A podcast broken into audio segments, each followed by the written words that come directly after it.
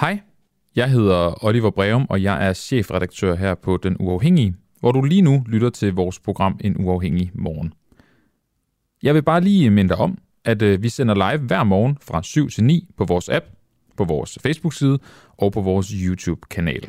I vores app, der kan du ud over morgenprogrammet også lytte til vores andre programmer. De dog kun for medlemmer.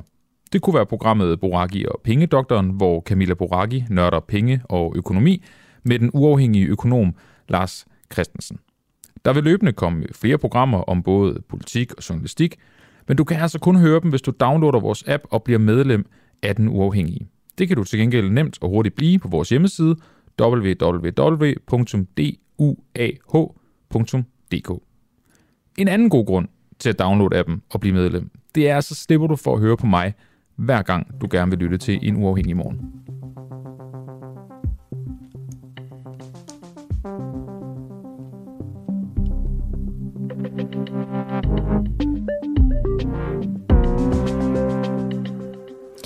God morgen, Camilla Boracke her. Jeg skal være jeres vært de næste to timer her tirsdag den 18. oktober på en uafhængig morgen. Og inden jeg skal tale med min første kilde, som er fra Liberal Alliance og hedder Torbjørn Jacobsen, jeg kan godt afsløre, at det skal handle om atomkraft, så tænker jeg, at øh, jeg lige vil vende snuden mod en øh, sag, som har fyldt en del i vores bevidsthed, måske også i jeres. Det er i kølvandet på, at øh, tidligere chef for Forsvarets efterretningstjeneste, Lars Finsen, er udkommet med en bog. En bog, som øh, fremsætter relativt hårde, jeg ved ikke, om man kan kalde det anklager, men i hvert fald påstande om både topembedsmænd, for eksempel Barbara Bertelsen, men også tidligere forsvarsminister Trine Bremsen, som ikke indtil i går har kommenteret på det her. Først og fremmest så vil jeg gerne lige knytte et par ord til, at politikere i større og større grad vælger at kommentere på ting på Facebook, altså skrive sådan en form for pressemeddelelse. Jeg synes, det er en lille bitte smule lusket, for at være helt ærlig. Det er som om, at øhm, Facebook jo er sådan en interaktionsplatform i sin natur, men, og, og derfor, når man skriver noget på Facebook, så ligner det, at det er et oplæg til en debat med, øh, med borgerne, ikke? fordi man kan kommentere. Men det er jo aldrig rigtigt tilfældet. Der bliver aldrig rigtig svaret. Så det er mere bare sådan en platform, hvor at tingene kan stå uimodsagt. Og jeg, jeg er faktisk en lille smule træt af, at politikere i større og større grad bruger Facebook til at kommunikere med. Men det kan godt være, at det er bare mig, og jeg er en bitter journalist. Men det må I da gerne lige skrive, om I er enige i, at det er, det er åndssvagt. Men i hvert fald, så vil jeg ikke desto mindre fortælle, hvad Trine Bremsen siger i forhold til Lars Finsens bog.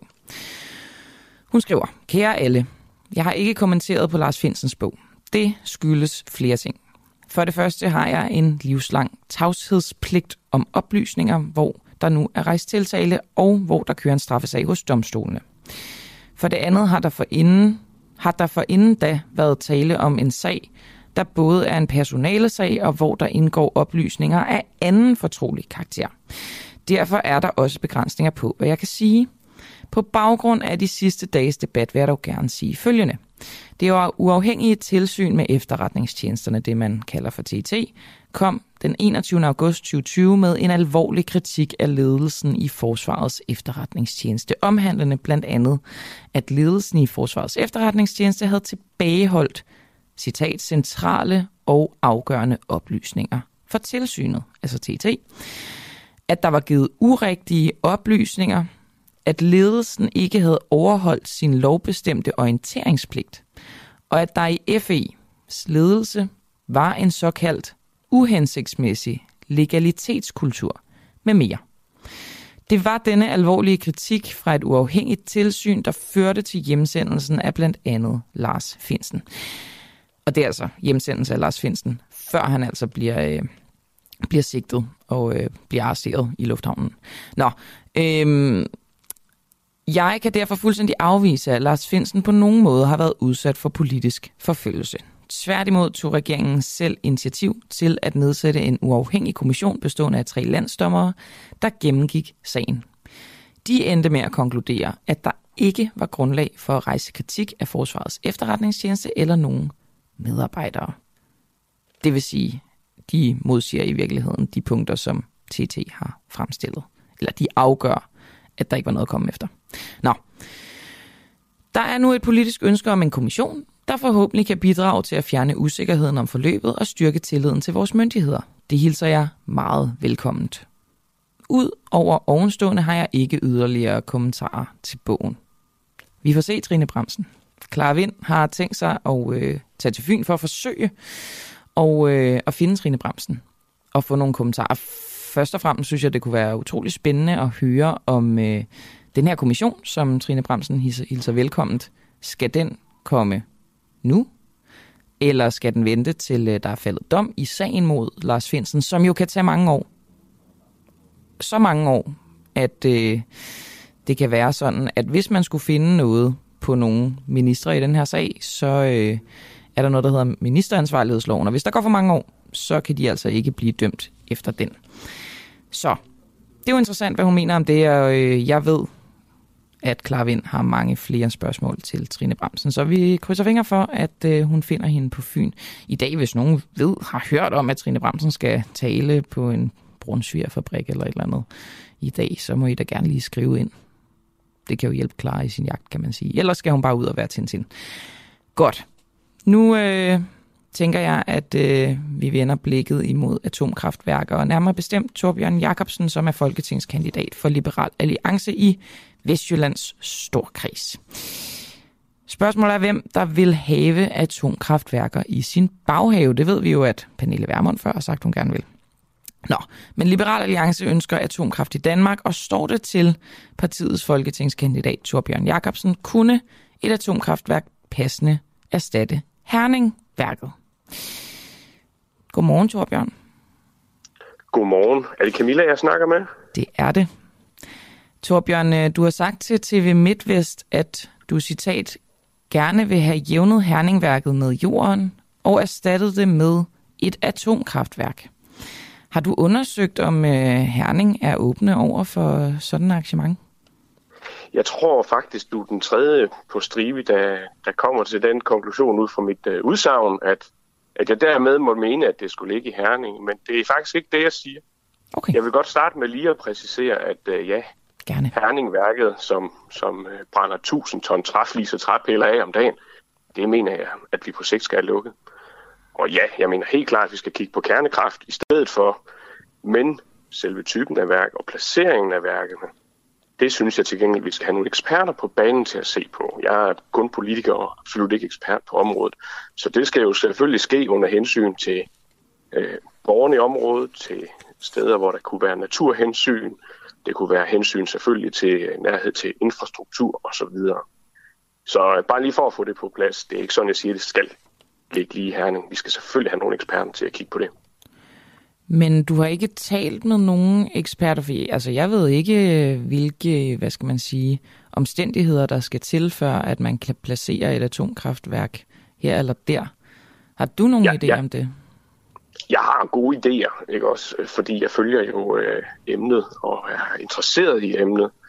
Og øh, i og med, at vi skal i gang med den her grønne omstilling, så skal vi også have erstattet nogle af alle de ting, der udleder CO2 det er jo øh, nærmest omkring de 90 procent af hele vores energiforsyning, der skal, der skal kigges på. Vores fossile afbrændinger og vores biomasse, som jo er vores største såkaldt grønne energikilde her til lands.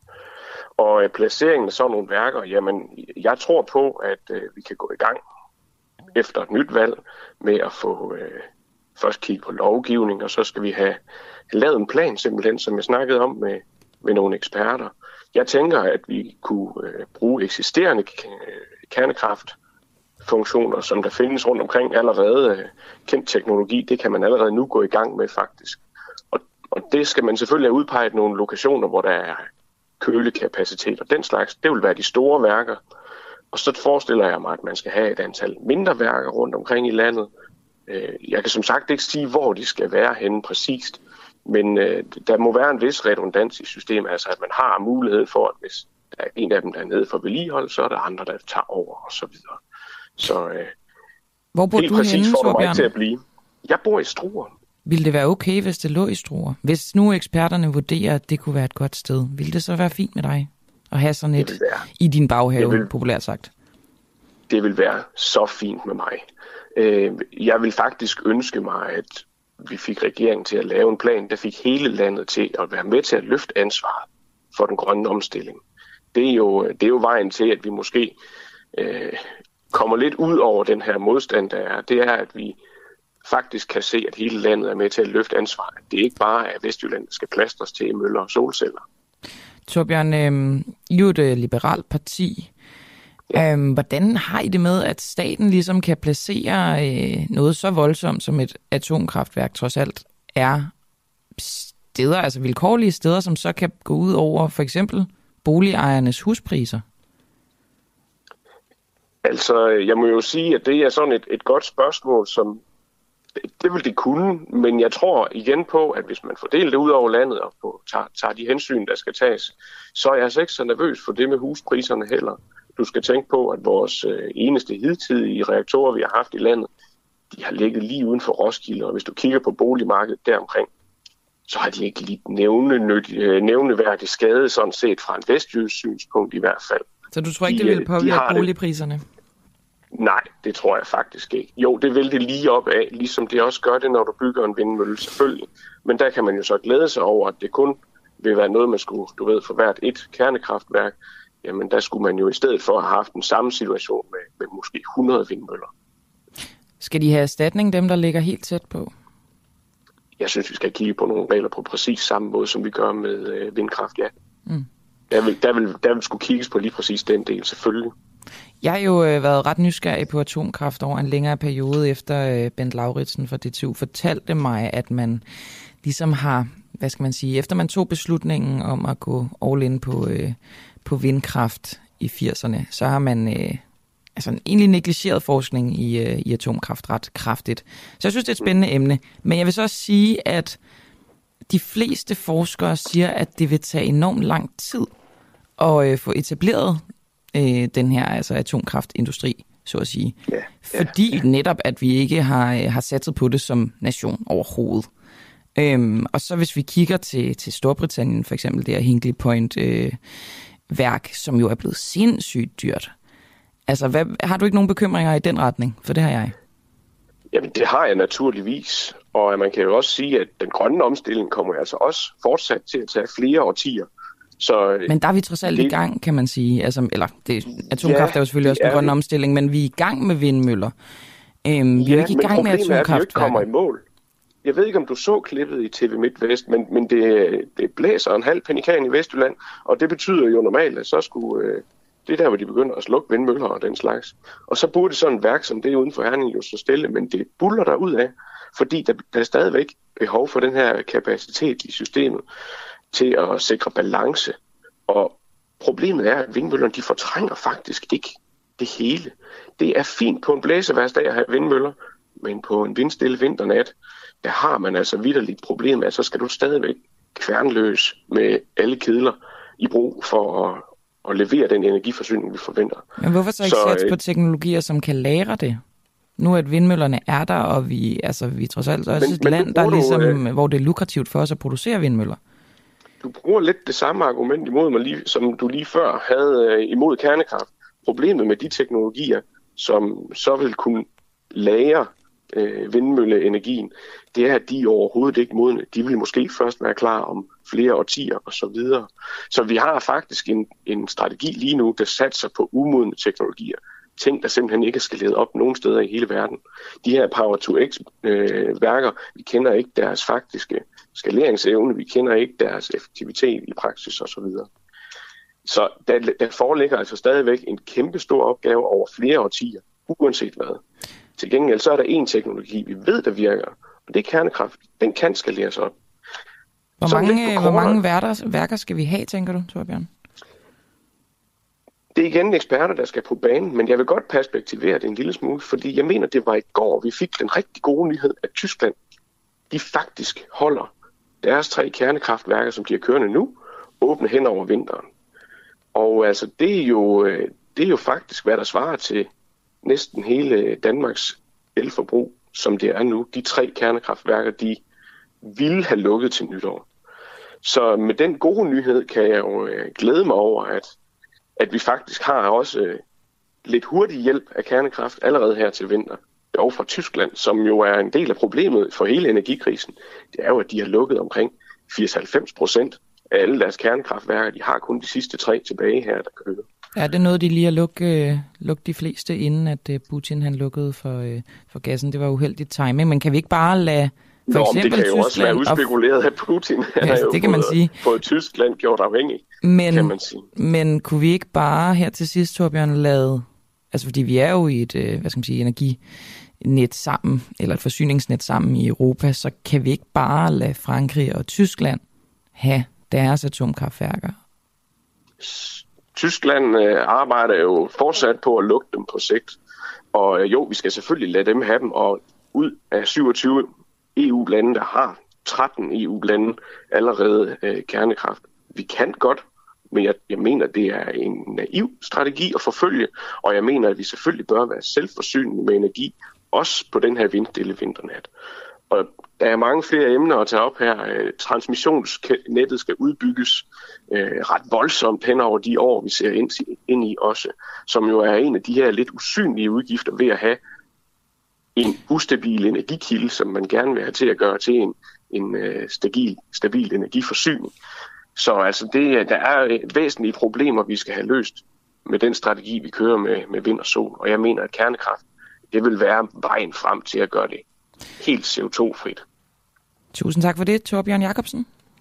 Velbekomme. En fornøjelse at snakke med dig, Camilla. Jamen, øh, i lige måde, der er folketingskandidat for Liberal Alliance i Vestjyllands Storkris. Godmorgen, Mark Ames. Godmorgen, Camilla Lund Sandberg. Godmorgen, Liselotte Legin Jørgensen. Godmorgen, Dan Sten Christensen. Godmorgen, Kisa Francesca Lennart. Godmorgen, Jakob Lund. Godmorgen, Jane Eskilsen. Og lige om lidt også godmorgen til Lars Christensen, som øh, jeg skal tale altså lidt i samme øh, boldgade, kan man sige. Jeg skal i hvert fald tale med ham om, hvorvidt det er en god idé at beskatte energiselskaberne hårdt. Nu får jeg lige en øh, besked fra Karin Bennedsen. Hvorfor er der lande som for eksempel Tyskland og Belgien, der overvejer at lukke deres atomkraftværker, hvis det er den bedste grønne energi? Det er et øh, godt spørgsmål. Jeg ved ikke, om man kan forsimple det så meget, eller om der er nogen, der vil forsimple det så meget og sige, at det er den bedste grønne energi. Men jeg tror, det mange mener, blandt andet Liberal Alliance, at øh, det er et supplement til for eksempel vindmøller og solceller. Sådan har jeg i hvert fald forstået det. Nå, men altså tilbage til de her, øh, den her beskatning af energiselskaberne. I øh, søndagens øh, statsministerkandidat debat.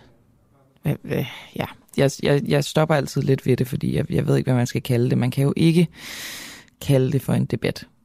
Nå, men i hvert fald den her øh, ting, hvor at Mette Frederiksen og Søren Pape og Jakob Ellemann, de mødtes i en debat, der sagde Mette Frederiksen, at de energiselskaber, der tjener godt på energikrisen, de skal beskattes, og hver krone heraf skal tilbage til danskerne. Lad os høre, øh, hvordan de lød. Vi ser en række selskaber øh, lige nu tjene øh, ustyrligt mange penge på grund af krisen.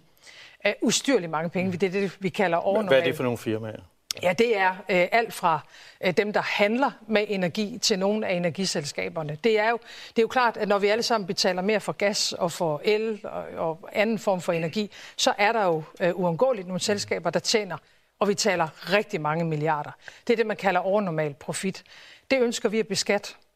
Og vi ønsker at beskatte det på en sådan måde, at dem, der ikke fordi de er særlig dygtige lige nu, men fordi der er en krig i Ukraine, tjener ekstraordinært mange penge. De penge vil vi gerne beskatte, og så føre dem tilbage til danskerne, krone til krone. Energibaronerne, Lars Christensen. Godmorgen. Godmorgen, Camilla. Energibaroner, som øh, tjener ustyrligt mange penge. Er det en øh, god idé at beskatte dem? Øh, nej, det er det ikke. Øh, men man kan måske sige, hvad det er, Mette Frederiksen refererer til. Det Mette Frederiksen refererer til er jo en EU-aftale om at lægge et loft ind for energipriserne, øh, som man har aftalt i EU, og som skal træde kraft 1. december. Øh, og det er jo det, der refereres til her jeg synes måske, der er flere ting i det, som Mette Frederiksen siger, som man der er værd at bemærke. Det ene er jo, at de elselskaber, som vi taler om her, det er jo de danske elselskaber, hvor er mange af de danske elselskaber og andelsselskaber, altså ejer de selv samme forbrugere, som man vil beskytte. Øhm, så det er jo det, det, er det ene, der er værd at bemærke. Det andet er, at det prisloft træder, altså træder først i kraft 1. december, og så løber det frem til 30. juni 2023. Øh, så det er jo altså ikke noget, der er sket endnu. Så det er jo ikke nogen penge, der er tjent. Nogle penge, som bliver tjent fremadrettet. Øh, det loft, som man taler om at lægge ind, ligger, jeg tror, det er 180 euro per kilowatt-time øh, i pris. Alt over det vil man så at sige tage det hele og tilbageføre til forbrugerne på en eller anden måde. Øh, det har vi jo ikke, det har vi jo ikke øh, i Danmark øh, overhovedet lavet nogen lovgivning om, hvordan man skal gøre det. Så, så, øh, så der er sådan set, Folketinget har travlt, hvis man skal nå at implementere det her. Øh, men, men nej, jeg synes, ikke, det er, jeg synes ikke, det er en god idé at lægge et prisloft ind. Øh, det, øh, det er svært at finde i de økonomiske lærebøger, det skulle være svaret. Det andet, der er, er værd at bemærke, det er jo, at det her det er faktisk de billige energiformer, som, øh, som bliver beskattet. Det er jo altså for eksempel øh, vind- og solenergi, mens man friholder gas og stenkul øh, for, for den her beskatning. Hvorfor gør man det? det ja, fordi det er der, hvor at priserne jo, kan man sige, inputprisen er steget. Så øh, hvis, hvis man lagde et loft ind der, så vil de elselskaber, som er afhængige af gas og kul, de, vil, de har ingen ekstra indtjening. Øh, de, vil, de vil gå konkurs. Så man friholder gas og kul. Øh, men, men altså, den grønne energi, som vi i det her land de sidste årtier har gjort så meget ud af at skulle have, øh, nu, nu, nu tjener man så noget på sin, øh, sin, sin vindmølleanlæg eller sin solanlæg. Og det, det, er så den, det er så det, der skal beskattes. Øh, men når, når, når du siger tjener på, altså når politikerne taler om det her med det Frederiksen, men også i andre dele af især venstrefløjen, så, så er det jo meget sådan en, de skummer fløden. Det er også derfor, jeg kalder dem baroner, ikke med henvisning til, ja. til gullaschbaronerne. Øhm, og under det må man jo antage, at der ligger, at de udnytter situationen. Der er jo forskel på at udnytte situationen, og at ens priser naturligt kommer højt op, fordi ens varer er øh, hvad skal man sige, limited. Så, så ja, hvor, og... hvor ligger vi henne? Altså kan man se, at nogle af selskaberne udnytter situationen til at skrue priserne ekstra højt op?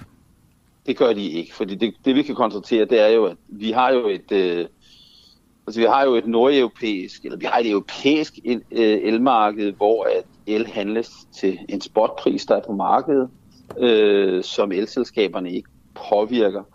Øh, jeg sidder lige netop nu og har åbnet det, der hedder Nordpool, som er øh, nordeuropæiske øh, energipriser.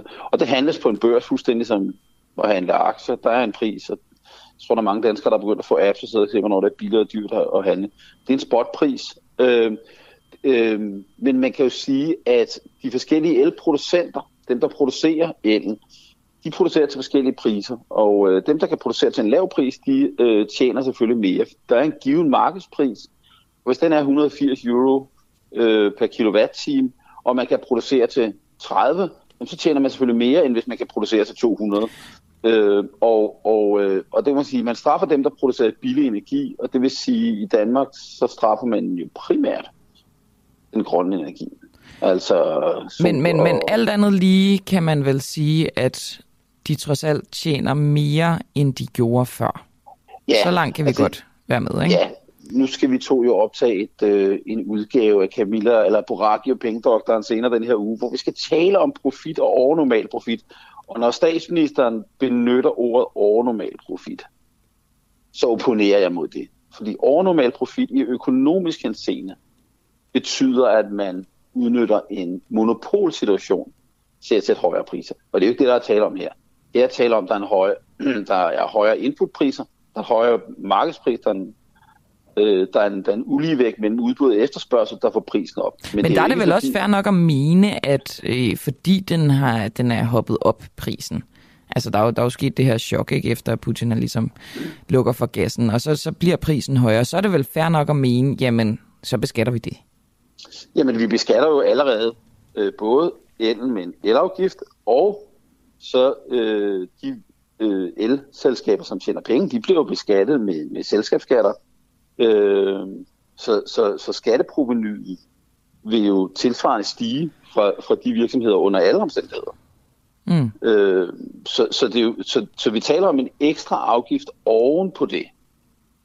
Øh, og og øh, den skal jo betales et eller andet sted fra. Det, og, og det er rigtigt, det må jo så gå for øh, enten noget øh, indtjening. Øh, det kunne jo også gå for de udgifter, som, øh, som selskaberne har. Vi ved jo, altså når man taler sel, øh, en selskabsskat for eksempel, jamen hvis, hvis man sætter selskabsskatterne op, så kan man jo se sådan rent op, observere rent empirisk, det betyder i virkeligheden bare, at det er lønmodtageren, der får lov at betale, betale den.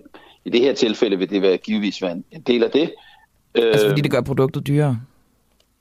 Ja, du kan sige, at hvis, hvis der skal være en vis forretning af den kapital, der er investeret, øh, og man lægger en afgift på, så skal den afgift så at sige betales af, af alle, alle dem, som leverer ind i produktionen i virksomheden, inklusiv, øh, inklusiv lønmodtagerne. Æ, men, men, det, men, men det, jeg synes, der er afgørende her, det er, det er, det er sådan set ikke, at man beskatter en indtjening. Det, der er afgørende her, er jo, at man lægger en maksimumspris ind. Og, øh, og, og, og, og det går i den her periode, for det er en relativt kort periode. Det skal også siges, at lige nu, nu elpriserne og gaspriserne er faldet ganske drastisk i de senere uger, øh, og, og elpriserne ligger faktisk lige nu nogenlunde omkring den der grænse. Øh, hvis det falder yderligere, så bliver det her slet ikke aktuelt. Men vi ved jo ikke, hvad regeringen vil, vil gøre, fordi øh, der er jo som sagt ikke fremlagt nogen som helst konkret dansk lovgivning endnu øh, i Folketinget. Hmm. Øh, jeg forudser, det bliver ikke, det bliver ikke let at, at gøre det her. Jeg tror, der kommer, vi kommer til at høre nogle, øh, nogle, nogle sager om, om, øh, om virksomheder, som, som har investeret med udgangspunkt i, det, i, det, øh, i det, de priser, der var for en måned siden eller to måneder siden. Øh, og, og man kan sige, når, der, når man indfører en maksimumspris, så er det jo faktisk ikke en beskatning af profitten, øh, fordi vi ved ikke, hvad profitten er. Mm. Øh, det er en, det er simpelthen bare et forbud mod, at prisen kommer over et vist niveau. Og alt, der kommer over det, det tager man bare de penge. Lige Lars, meget, hvad øh, er. til sidst øh, vil jeg bare gerne lige udfordre noget, du sagde. Du henviser til, at mange af de her energiselskaber, det er andelsselskaber, altså det øh, er dine og mine penge, eller det er os, der ejer det. Mm. Øhm, men det er jo, er det ikke underordnet? Altså hvis man taler den direkte effekt på borgeren, på forbrugeren. Altså jeg, min bank er også en andelskasse, det, det mærker jeg jo ikke på nogen måde andet end at jeg har lagt nogle penge. Forstår du, hvad jeg mener? Altså jeg kan ikke rigtig se, hvordan at, Nej, at man kan bruge er, det som det er, argument. Jamen det, det er, jamen det vil sige, det er, når, når der er nogen, når der tales om, at de her de taler styrtende med penge, som statsministeren udtrykker det, øh, så er det altså forbrugerne, der tjener, tjener styrtende med penge. Jamen, hvordan det? Det er rigtigt. Ja, fordi hvis, hvis forbrugerne ejer, altså kon- konceptet i andelskasserne er jo princippet, at, at fortjenesten øh, sendes tilbage til forbrugerne i form af lavere afgifter eller udbetaling af nogle dividender. Øh, det kender medlemmer af Coop for eksempel, øh, af, af det, det koncept normalt opdager vi det bare aldrig nogensinde i vores andelskasse, de andelskasser eller andelsselskaber, vi måtte være medlem af, at, at vi ser penge tilbage. Men, men, men, men, men, men det er jo vigtigt at sige, at vi i Danmark har en række elselskaber, der der er, der er organiseret som andelsselskaber, altså forbrugerejet. Så når, når, når der tales om, at de her selskaber tjener styrtende med penge, så skal vi lige også være opmærksom på, hvad det er for nogle selskaber, vi taler om. Vi taler altså om nogle selskaber, som i, for en, en del af dem vedkommende er, er, er kundeejet. Og dermed er det altså også kunderne, der indirekte tjener på de højere afgifter, eller de højere priser. Mm. Øh, men det er rigtigt, at kunderne jo så også selv betaler de højere priser. Og det er jo ikke givet af dem, der tjener det selskab, der må tjene det, og så den enkel, der er ramt. Præcis. Øh, og det andet, der er en del af, af, af den her aftale med EU, skal lige siges, det er jo, at de her penge skal føres tilbage til forbrugeren på en eller anden måde. Hvordan, det ved vi jo ikke. Vi har jo i Danmark øh, indtil videre ikke ført noget som helst tilbage til forbrugeren. Der er lavet en aftale om at reducere nogle elafgifter. Som, du sige, der må man gå ud fra, det er en del, det er en del af det her. øh, midlertidigt, og så har man, har man lavet en, en, en låneordning. Øh, men, men låneordningen fører jo ingen penge tilbage til forbrugeren. De låner, der låner penge for forbrugerne jo bare pengene af elselskabet. Mm. Lars, til sidst en uh, korrektion fra en, der hedder Jonas Peter Riedels Thomsen, som skriver, kære Lars, det er ikke 180 euro per kilowatt-time, men per megawatt-time. Ja, sorry. Det er rigtigt. Så fik vi det på plads. Ja, Lars, altså, øh, det har været lidt anderledes, ja, men det er korrekt, ja. Tusind tak, fordi du var med. Det var en fornøjelse. Vi snakkes ved. God dag. En nyhed eller to. Liz Truss undskylder fejl, men hun bliver siddende som premierminister. Den britiske premierminister Liz Truss har i et interview på BBC sagt undskyld for de fejl, som er blevet begået i den første del af hendes regeringsperiode. Samtidig har hun også understreget, at hun ikke har nogen planer om at forlade posten. Jeg vil gerne acceptere ansvaret og sige undskyld for de fejl, der er blevet begået.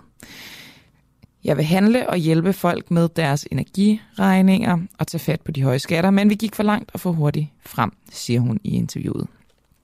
Truss har været nødt til at droppe de ufinansierede skattelettelser, som hun havde bebudet, ligesom hun har skiftet finansminister Kwasi Kwarteng ud med Jeremy Hunt. Hun bebudede samtidig, at hun ville forblive på posten indtil næste valg. Jeg bliver, fordi jeg blev valgt til at levere varen for det her land, og det har jeg besluttet at gøre. Og så er der 13 personer, der meldes stramt efter russisk flystyrt. I aftes gik meldingen på fire døde efter et flystyrt i den russiske havneby Jesk. Her til morgen er dødstallet op på 13, skriver nyhedsbureauet Reuters. Det var et jægerfly fra det russiske militær, der under en øvelsesflyvning fik ild i den ene motor og styrtede ned i en beboelsesejendom kort efter takeoff. For uden de dræbte skulle 19 personer være såret. Ifølge nyhedsbureauet AP er der tale om det 10. russiske jægerfly, der styrter ned, hvor det ikke befinder sig i en kampsituation siden invasionen af Ukraine. Jesk er en by med omkring 90.000 indbyggere, som ligger ved Azovhavet over for den ukrainske havneby Mariupol. Et uhyggeligt drab på blot, en blot 12-årig pige har rystet Frankrig. Pigen, som hedder Lola, blev i weekenden fundet dræbt i en kuffert tæt på sit hjem i Paris. Nu er en 24-årig kvinde anholdt i sagen sigtet for drab og voldtægt. Det skriver flere udenlandske medier herunder det franske nyhedsbureau AFP og tv-stationen BBC. Lolas forældre blev nervøse, da datteren aldrig kom hjem fra skole fredag, og hun blev meldt savnet. Sent samme aften blev hendes lig fundet foran familiens hjem.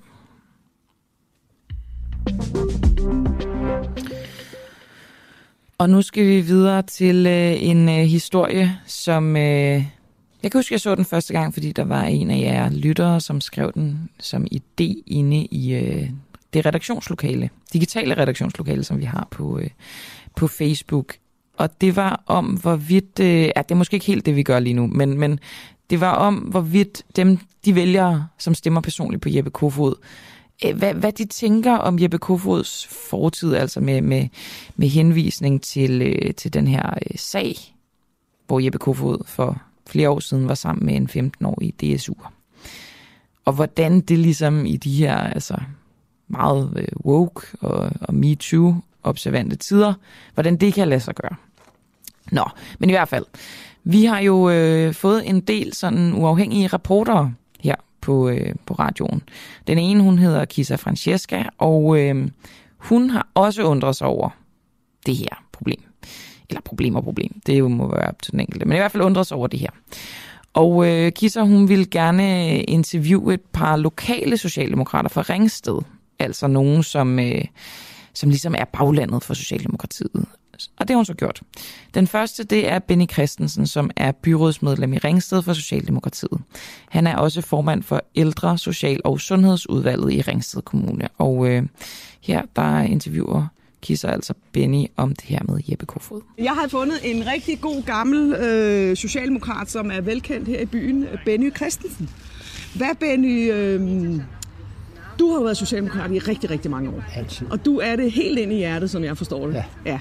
Men så bliver jeg jo simpelthen nødt til at spørge dig. Nu står du her med en plakat af Jeppe Kofod, mm. og jeg har fået at vide, at han er lige her om på den anden side af huset. Det har du ret i. Hvad får en socialdemokrat til at stemme på Jeppe Kofod med den historik, han har? Jamen, hans historik, jeg, kan, jeg, den er jeg virkelig fuldstændig ligegyldig med. Hvad han har lavet i sine unge dage, det kommer jo ikke det her ved. Altså, han har jo også ligesom øh, fået sin straf i gåsøjne. Har han det? Ja, det har han. Hvordan har han fået den? den? Jamen, han blev jo, øh, han blev sat af. Øh, og øh, så kom, blev han så valgt ind i, øh, EU. Øh, Ja. Og så blev han så kaldt ind her som øh, udenrigs. Så det er en straf at komme til EU og sidde og Nej. bage lidt dernede. så ved vi det. Nej, nej, nej, han blev, han, han, øh, hans poster blev taget fra ham, øh, og, og, Ja. og så mener jeg, hvad, hvad, hvad man laver, hvad ungdommen man laver i ungdommen, det har ikke noget som helst at gøre Så vi det. bliver alle sammen klogere. Det tror jeg virkelig, man vil gøre. Det Ikke? tror du virkelig, vi gør. Ja. Så, så du har ingen problemer med at sende dine børnebørn øh, til, øh, til valg og fest sammen med ham? Overhovedet ikke. Og heller ikke pigerne? Nej, overhovedet Nej. ikke. Altså, den historie, den synes jeg virkelig er, den er, den er færdig. Og, Ja. øh, Jeg bringer den jo på banen, fordi at jeg møder unge piger i, øh, i min datters omgangskreds, som snakker med os gamle om det her med wokeness og MeToo, ja, og det her med, at vi skal, vi har politikerlede, vi er trætte af alle ja. de gamle politikere, der kører rundt ved næsen af os. Ja. Og de siger jo, at de synes jo simpelthen, det er at stå og grine de unge piger op i ansigtet, at vi stadigvæk har folk, der så for eksempel kan være udenrigspolitiske, og så have den fortid, de har. Jeg vil have, at vi har nogle ordentlige mennesker, som har et godt mindset. altså, Jeppe, han er et godt menneske, for at sige det på den måde. Ikke? Øh, Og vi andre, vi har også lavet mange dumheder, da vi var unge. Ikke? Ja, det har vi. Øh, og så kom det, det hele det der MeToo-bevægelse, som jeg på godt og ondt har sat fat i noget. Ikke? Ja. Men måske også i virkeligheden er, er, er gået for vidt. Ja. Når man kigger på mange af de der, der er blevet dømt, ikke? altså det er jo på nogle enkelte påstande, som... Øh, øh, og, og, og, verden er, og, og, og, verden var jo ganske anderledes for, for 20 år siden. Det er vi helt enige om. Det kan vi Og begge derfor, to godt huske. Derfor det der, det der, det der MeToo, det, er- det er jo det er fint nok. Altså det er fint nok, vi skal jo opføre os over for ordentligt, ikke? Men, men, men hvad Mette eller Jeppe han har lavet for, for rigtig mange år siden, Okay. det tror jeg, han også så, så jeg kan også få dig til at sige, at... Øhm, hvad skal vi nu nævne? Øh, det kunne være, nu er der nogen, der ikke stiller op nu mere, men Lars Lykke og hans øh, bilagssag, det, han var også en klovn, og han var ikke klogere, og, Øh, altså, nu- og nu skal han have en chance igen, eller hvad? Jamen, den, har, den har jeg jo fået tidligere, ikke? Jo. Altså, øh, nej, jeg synes jo virkelig, det Så det er ikke afhængigt af farve, at vi skal Nej, have... nej, nej, nej, nej, nej, det er ikke. Altså, man kan jo se, at alle de der bilag, som Lars Løkke han stod for, det var jo i virkeligheden lige så alvorligt, ikke? Altså, og det er jo så kun noget af det, vi har set. Altså, hvor man lige pludselig kunne få at kørsel både fra Folketinget og der kan Ja. være amtsborgmester. Men det viser jo, det er det, det, jeg mener, det viser noget i forhold til folks øh, karakter. Og det er også det, jeg mener. jo, altså, jo, jeg har jo. jo stadigvæk lidt svært med lykke, fordi jeg tænker, ah, hvad er det, han gør det her for? Og derfor har jeg det også lidt svært med Jeppe, fordi jeg tænker, ah, ved du hvad, hvis du som 32-årig kan lave sådan en bummert, så er det sgu ikke, fordi du er ung og, øh, og et fjols. Nej, Så er det, nej. fordi du har en karakter, der er lidt bristet. Jo, jo, jo men, men jeg synes, altså i forhold til det MeToo, ikke, der, der synes jeg også i virkeligheden, at, at, at, at, øh, at, at, at, at mange af de der ting, der er foregået, nu ikke bare Jeppe sagde, vel? Nej, Men, men, men hvor er kvinderne henne i det? Ikke? Hvad, Jeg er fuldstændig hvordan, enig. Hvordan har de opført sig? Ikke? fuldstændig Altså, og enig. vi ved jo begge to, hvordan det er, når, når spritten den går ind i, så går forstanden et andet sted hen. Ikke? Det er rigtigt. Altså, jeg skal, jeg skal være den første til at sige, at jeg har ikke råbt op i MeToo-sagerne. Nej, nej, fordi det jeg ved, jeg, det ved jeg faktisk godt. Jeg har, netop, øh, jeg har netop holdt lav profil, fordi jeg synes også, at... Øh, og det må man ikke sige. Nej, nej, Nej. nej. Men, men, men nogle af dem, man kan se, der, der, der er blevet ramt af det, ikke? Altså for ting, der er sket for 20-25 år siden, ikke? Jo. Øh, hvor det er lidt påstand mod påstand, ikke? Ja. Og hvad er der egentlig foregået? Ja, Ikke? Øh, det, det, det, det er svært. det er svært, ikke? Men jeg står med en socialdemokrat, som i hvert fald øh, giver Jeppe sit kryds Det, her til... det, det kan Øh, jeg love dig for. ja. Og Leppe er en for fan. fantastisk stykke politiker, og jeg, jeg er virkelig imponeret over ham. Nu har vi jo lært ham at kende, ikke? Ja. Altså, siden var det jo på afstand, man så ham, ikke? Men øh, det han gør, det, det kan jeg roligt støtte op om. Det kan alle andre i virkeligheden også. Ja, et interview, der øh, starter et sted, måske med lidt uenighed, og ender et sted med, med hvad man kan sige, fuldstændig enighed i angående MeToo. Det, det her, det viser altså virkelig styrken ved at have de her uafhængige rapporter. Det er altså øh, Kisa Francesca, som øh, var i Ringsted og tale med Benny Christensen fra, øh, fra byrådet i Socialdemokratiet i Ringsted. Og Benny Christensen, han, øh, han øh, arbejder for Jeppe Kofod. I hvert fald med til at hænge valgplakater op for ham her under valget.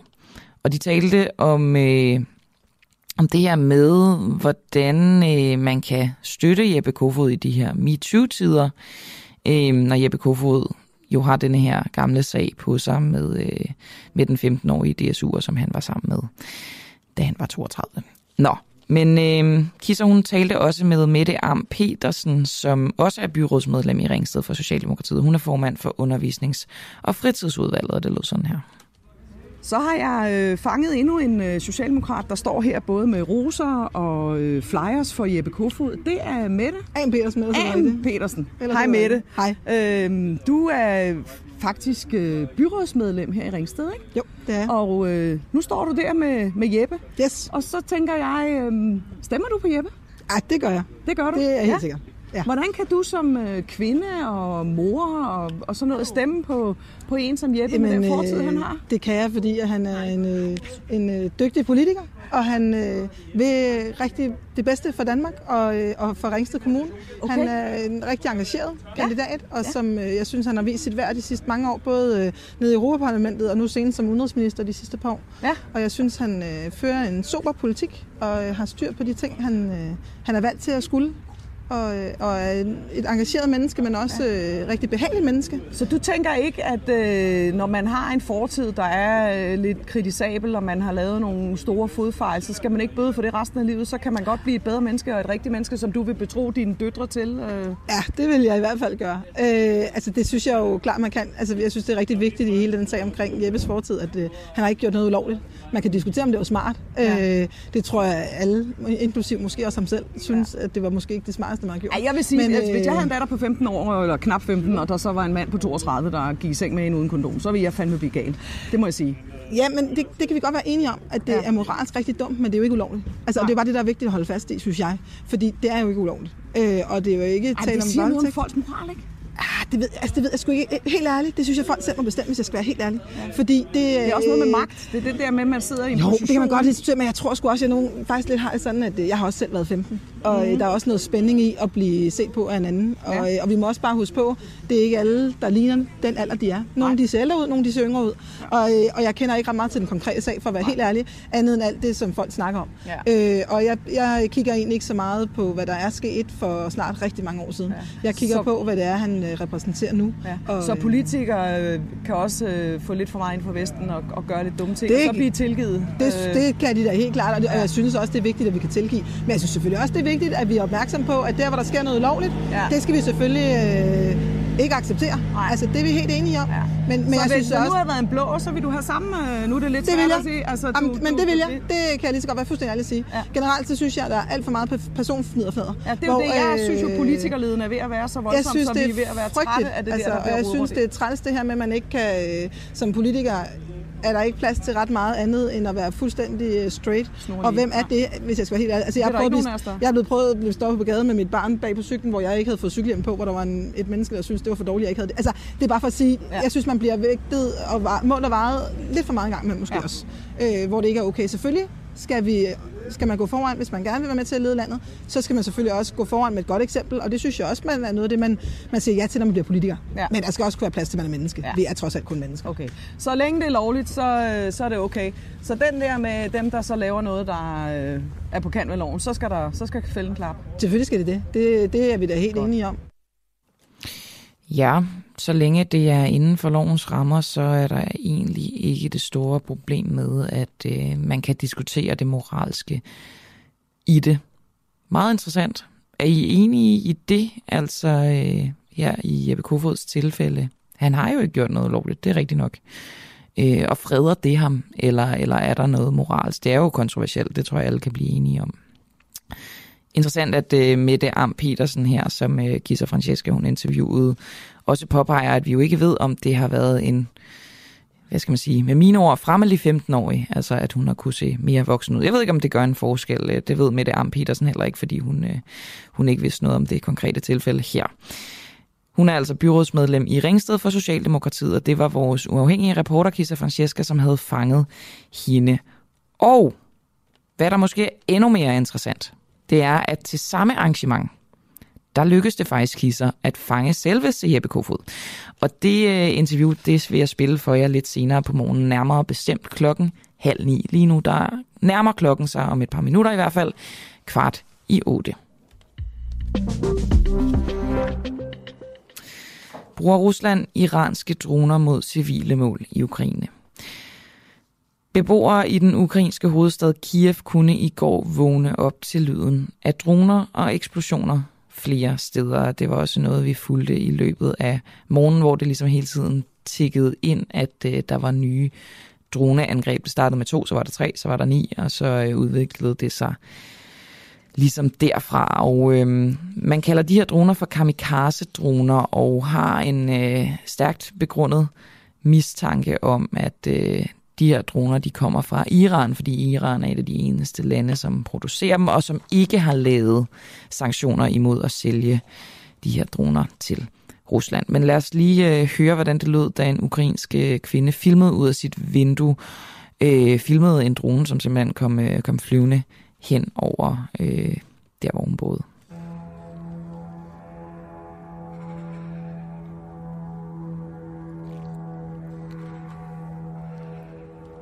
Ранок в Києві.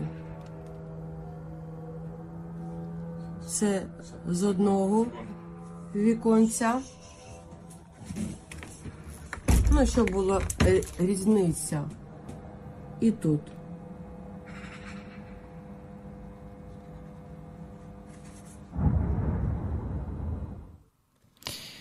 Ganske uhyggelige lyde herfra. Nu skal jeg tale med Jonas Skorup Christensen, som øh, bor i Kiev med sin ukrainske kone og arbejder som konsulent. Jonas, godmorgen. Godmorgen. Jonas, øh, de her droner, de bliver blandt andet kaldt dødens flyvende græslåmaskiner på grund af den lyd, som de ligesom giver, når de flyver rundt. De er udstyret med den her totaksmotor, som gør dem lette at høre.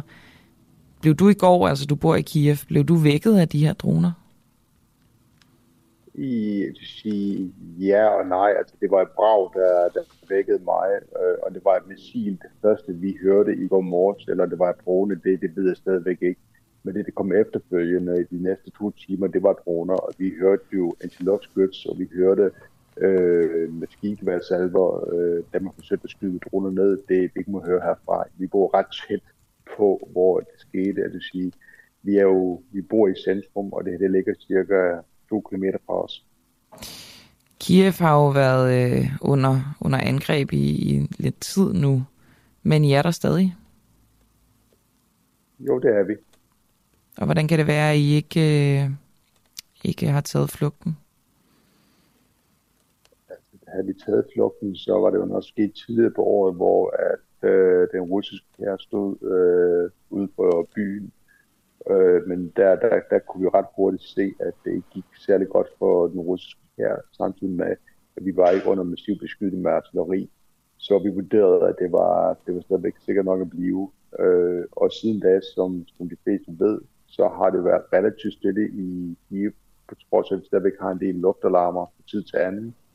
Øh, men der har ikke været store angreb på Kiev siden øh, juni, øh, i hvert fald ikke før øh, i mandags. Nej, men nu er der så flere angreb, men jeg har ikke planer om at, øh, at tage afsted den her gang heller. Øh, det er ikke planen, nej, øh, men øh, vi, vi ser tiden anden. Jeg har dog svært ved at se, at situationen den kan blive øh, meget værre, end var i marts, til betragtning af, at vi ikke har noget artilleri inden for rækkevidden, og det er jo svært øh, droner og missiler, der kommer, Man bliver skudt ned i stor omfang i en relativt stor by. Det vil sige, at øh, man skal, man skal stadigvæk være uheldig for at være lige på et forkert tid, øh, sted på et forkert tidspunkt, så vi, vi vurderer stadigvæk, at vi er okay. Ligesom mange andre jo gør, vi er jo 300-400 millioner, eller altså, undskyld, øh, 3-4 millioner i Kiev stadigvæk.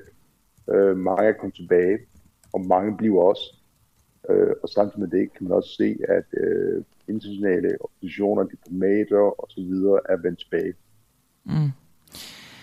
Hvordan øh, har stemningen, fordi som du siger, diplomater er vendt tilbage, stemningen hen over sommeren i Kiev har været, normalt er et helt forkert ord at bruge, men, men mere normal, end det var tilbage i marts måned. Øhm, men nu, hvor der begynder at, at ske sådan nogle her angreb, hvordan har stemningen så ændret sig i byen?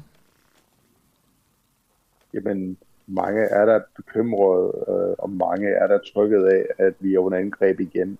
Øh, det, det, det, det, det er korrekt. det, er, ikke, det er jo ikke således, at folk har et dødsønske her, eller øh, er øh, overhovedet ikke øh, frygter på krigen og, og dens konsekvenser. Men jeg tror, det, det, det, det man også skal forstå, det er, at øh, folk de er langt mere vrede, end de, de er bange. Øh, det, det, det, er man vidne til her i, øh, i Kiev, og blandt andet øh, øh, de fire eller seks, der blev dræbt i går, jamen det, det, det går jo bare ukrainerne her i byen mere opsat på, at det, den her krig skal vi vinde. Vi har ikke noget valg. Øh, taber vi den her krig, jamen så er det først, at vi, øh, vi løber en risiko i forhold til, kan vi blive eller ej. Kan vi vinde denne krig, så er det en chance for, at vi rent faktisk kan blive, genopbygge det her land og få et godt liv. Kender du nogen, der øh, er taget afsted inden for de seneste par dage? Nej, jeg kender ikke personligt nogen, der er taget afsted. Jeg har hørt, at der var lidt mere trafikeret på udfaldsvejene her for en 7-8 dage siden. Øh, men, men der er ikke nogen i mit netværk, som har valgt at tage ud af byen øh, på grund af, øh, hvad der er hentet her i mandag til sidste uge og i går. Øh, tværtimod så, så, så fortsætter folk, jeg kender stadigvæk med at komme tilbage til byen. Det har ikke ændret sig, men, men, men igen, det, det er kun ud fra, hvad jeg selv øh, altså, ser blandt øh, venner, bekendte og andre øh, i altså mit udvidede netværk. Mm. Øh, Jonas, øh, du siger, at øh, du blev ikke vækket af sådan lyden, du blev vækket af eksplosioner i går. Hvad gør du så, da du, da du vågner ved den lyd? Jeg gik op for at lave kaffe, øh, som jeg gør hver morgen. Okay. Øh, det lyder måske øh, mærkeligt, øh, men øh, altså, vi, så vi, øh, vi, vi har ventet lidt til det på godt og ondt. Der er folk, der søger i beskyttelseskælder, det, det, det, det skal også siges. Der er folk, der søger ned i metrostationer, og øh, man skal også huske, når der er luftalarmer i øvrigt, så er metroen lukket ned. Øh, offentlig transport er lukket ned. Supermarkeder, de bliver lukket, folk de bliver øh, sendt ud af, øh, af bygningerne. Så, så det, det er jo ikke, fordi alle ikke agerer, men jeg tror, mange langt hen ad vejen, de, de måske bliver indendørs øh, og ser tiden anden. Det, det, det er ikke nødvendigvis alle, som tager det, øh, seriøst altså, til punkt og brække, men dog er der sket en ændring øh, fra, fra før mandag den 10. Øh, hvor at øh, ret mange mennesker dræbte missiler. Der er flere, der tager det seriøst, og man er blevet mere opmærksom på, at når der er en luftalarm, så kommer der muligvis også noget krudt. Samtidig med, at øh, man, man er lidt mere påpasset med, hvor man bevæger sig, når der er luftalarmer, også selvom man ikke sidder ned i et øh, beskyttelsesrum. Du lyder ikke særlig bange, Jonas. Ikke umiddelbart, nej. Er din kone bange? Hun er nok mere utryg, end jeg er generelt, jo. Mm. Jonas, øhm, jeg har sådan gået og tænkt på noget. Øhm, og det ved jeg ikke, om du kan svare på, for det er ikke noget, vi har aftalt, så det kan du bare sige, hvis du ikke kan. Men øhm, det, det er jo typisk sådan, at uanset hvor stor en krise det er selvfølgelig lidt øh, ignorant at kalde det her for en krise, men, men, men uanset hvilken situation et land står i, så, øh, så vil der jo nok være nogen, der stiller sig skeptisk over for styret. Og Volodymyr Zelensky er jo blevet, altså især, øh, hvad skal man sige, omverdenen i Europa hyldet som en held. Men jeg tænker sådan på, om der er nogen inden for Ukraines grænser, altså ukrainerne, som er utilfredse med den måde, han har gjort tingene på. Har du nogen fornemmelse af det?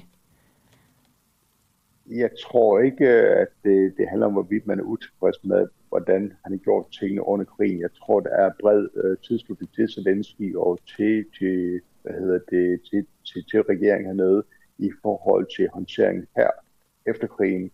Og det vi det kan man også se, at øh, der er også en bred opbakning til, til kampen, både til, til uh, Zelensky og til, uh, hvad hedder det, til herren. Uh, dog uh, skal det selvfølgelig siges, at der, der, der, der, der, der er få stemmer, som har været kritiske i forhold til, hvorvidt at uh, Zelensky tog krigen uh, og altså, tog, tog uh, truslen om krigen alvorligt nok. Fordi det er jo velkendt, at uh, det tilbage i januar februar der blev det jo meldt ud, at der var ikke nogen grund til panik. Og øh, der er også nogen, der, der har kritiseret øh, Zelensky for ikke at, øh, skal sige, øh, gjort nok for at forsvare Kiev på forhånd. Men, men igen, det, det, der, der skal også huske, at der, der er jo også nogen, der ser øh, i retning af den taburet, som Zelensky sidder på i dag, øh, i fremtiden, når der kommer valg igen. Så der er selvfølgelig også en del polemik der, men det, det er nok forud på krigen øh, og den måde, det bliver håndteret, at, øh, hvor man ser mest kritik. Og det er noget, der er blevet... Ja, det, jeg, jeg har primært observeret det siden juli, øh, at de her stemmer, de er kommet frem. Men det, det er igen et fortal, øh, som jeg hører øh, i talesæt, men de er der. Det er jo i virkeligheden ret vildt. Jeg, jeg sad og tænkte på, at der, der måtte være nogen, der ville sige, jamen sæt dig ved forhandlingsbordet, øh, giv måske Putin det, han vil have i forhold til at sige, jamen så bliver vi ikke medlem af EU og, og NATO og så videre. Øh, er, er den fløj ikke til stede i Ukraine, de stemmer? Der, de, de, de, de udgør en meget, meget lille del, og øh, hvis du ser på meningsmålet igen, så, så illustrerer det det samme. Der er bred opbakning til, at øh, Øh, det, det eneste vej frem, det er at øh, besejre Rusland øh, i Ukraine. Øh, ganske enkelt. Øh, du skal også huske på, at øh, selvom altså, der, siden 2014, hvor øh, de første omgang invaderede og annekterede områder i Ukraine, der har der selvfølgelig været kritiske stemmer, øh, men det, som folk har set, det er jo også, at øh, der er jo ikke nogen våbenhvile eller fredsaftale øh, osv., der kan stoppe Rusland alt, hvad de får, det bliver bare en pause før der kommer endnu en omgang. Så man, man, man ser det her nu, nu, nu har vi lært lektion 2014, der er ikke nogen vej tilbage. Vi er nødt til at slå dem på slagsmarken, slagmarken, ellers så kommer de tilbage. Øh, og det er det ønsker folk kan ikke se. Så der er en følelse af, at der er ikke noget alternativ til fred andet end at kæmpe imod? Jo, der er et alternativ til, øh, det er at øh, overlade områder til russisk besættelse, brutal besættelse. Det handler om folk, der um, forsvinder. Det handler om folk, der bliver tortureret. Det handler om mulige massegrave bagefter. Det er den virkelighed, som ukrainerne de er, de, de, de frygter, og som vi også ser. De frygter også, hvad sker der med de børn og andre, som bliver bortført til Rusland? Hvor forsvinder de hen? Så det er den konsekvens, vi ser på lige nu. Og man skal også huske på, at de områder, Rusland besætter, der er de udsat for massivt propagandaapparat, så når først de sætter sig på et område, så, så bliver det ret kompliceret. Er du og din kone egentlig opmærksom på, at I også er udsat for et propagandaapparat fra, øh, fra Ukraines side af? Altså propagandaapparat, øh, det vil jeg jo ikke sige, fordi jeg stadig klæber mig til nyheder. Mm. Øh, så, øh, og og øh, med al respekt, altså øh, propaganda, jo, der er der, der er der, sige... Øh, det er jo en informationskrig, det her, kan man sige, så for begge sider er der jo en interesse i at, øh, at frame tingene til ens fordel, kan man sige, for, for omverdenen og for borgerne i landet, naturligvis. Jamen selvfølgelig er det det, og, øh, og men, men, men men i forhold til, hvad der foregår på slagmark, slagmark jamen så, så forholder man sig til de kilder, der er. Og det er jo både også øh, russiske bloggere, som melder ud, hvad der foregår i krigen øh, på den anden side, ikke? og hvad de ser. Det vil sige, der er jo et, øh, der, der er jo masser af kilder, man kan forholde sig til. Øh, der er organisationer, som øh, agerer uafhængigt og besøger at analysere på, hvad, hvad foregår der på slagmarken. Øh, der er folk ud at undersøge i forhold til, hvad der er foretaget sig der er jo også kritik tid til anden af, af den ukrainske her, øh, og øh, skal sige, de valg, de træffer øh, i forhold til fødselsvil. Så mm. jo, jeg synes jo nok, at øh, vi, vi, vi, vi ser igennem øh, propaganda, ikke? men forstår selvfølgelig også, at øh, propaganda, øh, altså, i hvert fald en del af den, har også det formål at samle ukrainerne i, i, et, øh, i en, en stund, hvor at øh, landet er truet eksistentielt af, et naboland, øh, som i hvert fald indtil den 24. februar blev betragtet som den anden største militærmagt. Mm. Alright, det, øh, det var interessant at høre om, Jonas Skovrup Christensen. Øh, tusind tak, fordi vi måtte ringe til dig. Det var så let. Altså øh, dansker bosat i Kiev. Øh, Jonas han bor sammen med sin ukrainske kone i Kiev, og han arbejder som konsulent. Hej, du lytter til en uh, uafhængig morgen her på Den Uafhængige. Husk, at du også kan lytte med, når vi sender live hver morgen fra 7 til 9. Download vores app, tryk play, Det er helt gratis.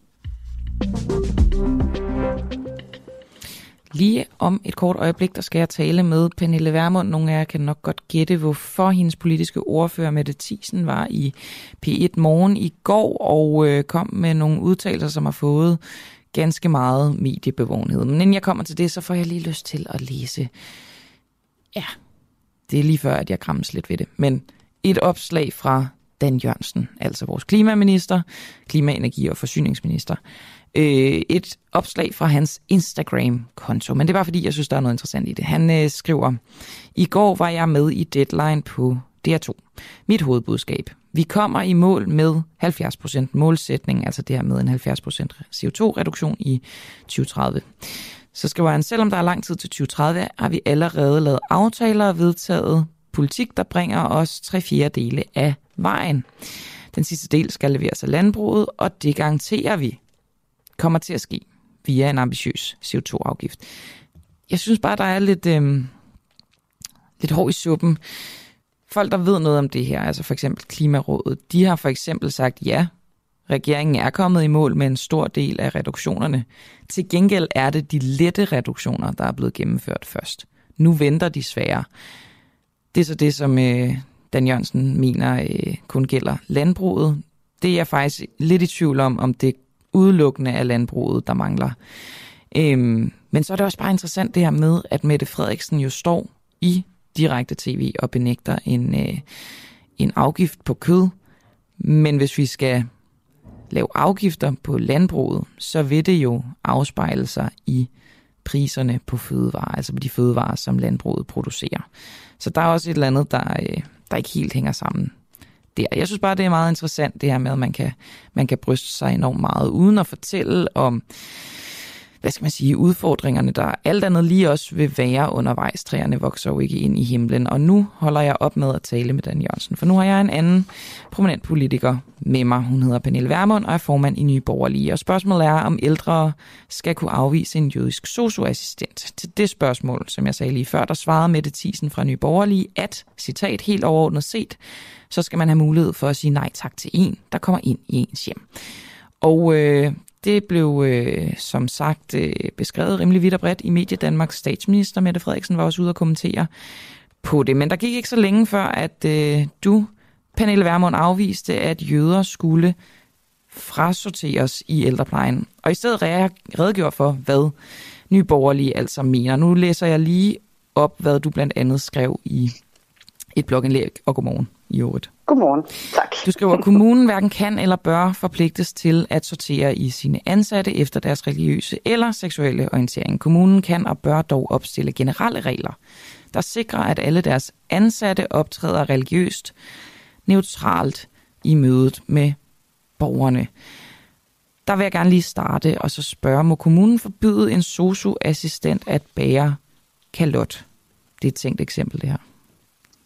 Altså det vi siger, det er, at øh, reglerne i forhold til, om man som ældre må afvise en hjemmeplejer øh, i sit eget hjem, dem ønsker vi ikke at ændre. Altså det er allerede sådan, at hvis man er ældre og har øh, pleje eller hjemmepleje, jamen så har man selvfølgelig en ret til at sige nej tak til at lukke et fremmed menneske ind. Man har så ikke nødvendigvis en ret til at få en anden i stedet.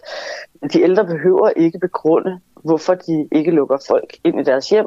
Øh, det kan der være mange årsager til, og det er helt op til den ældre, fordi det foregår i et privat hjem.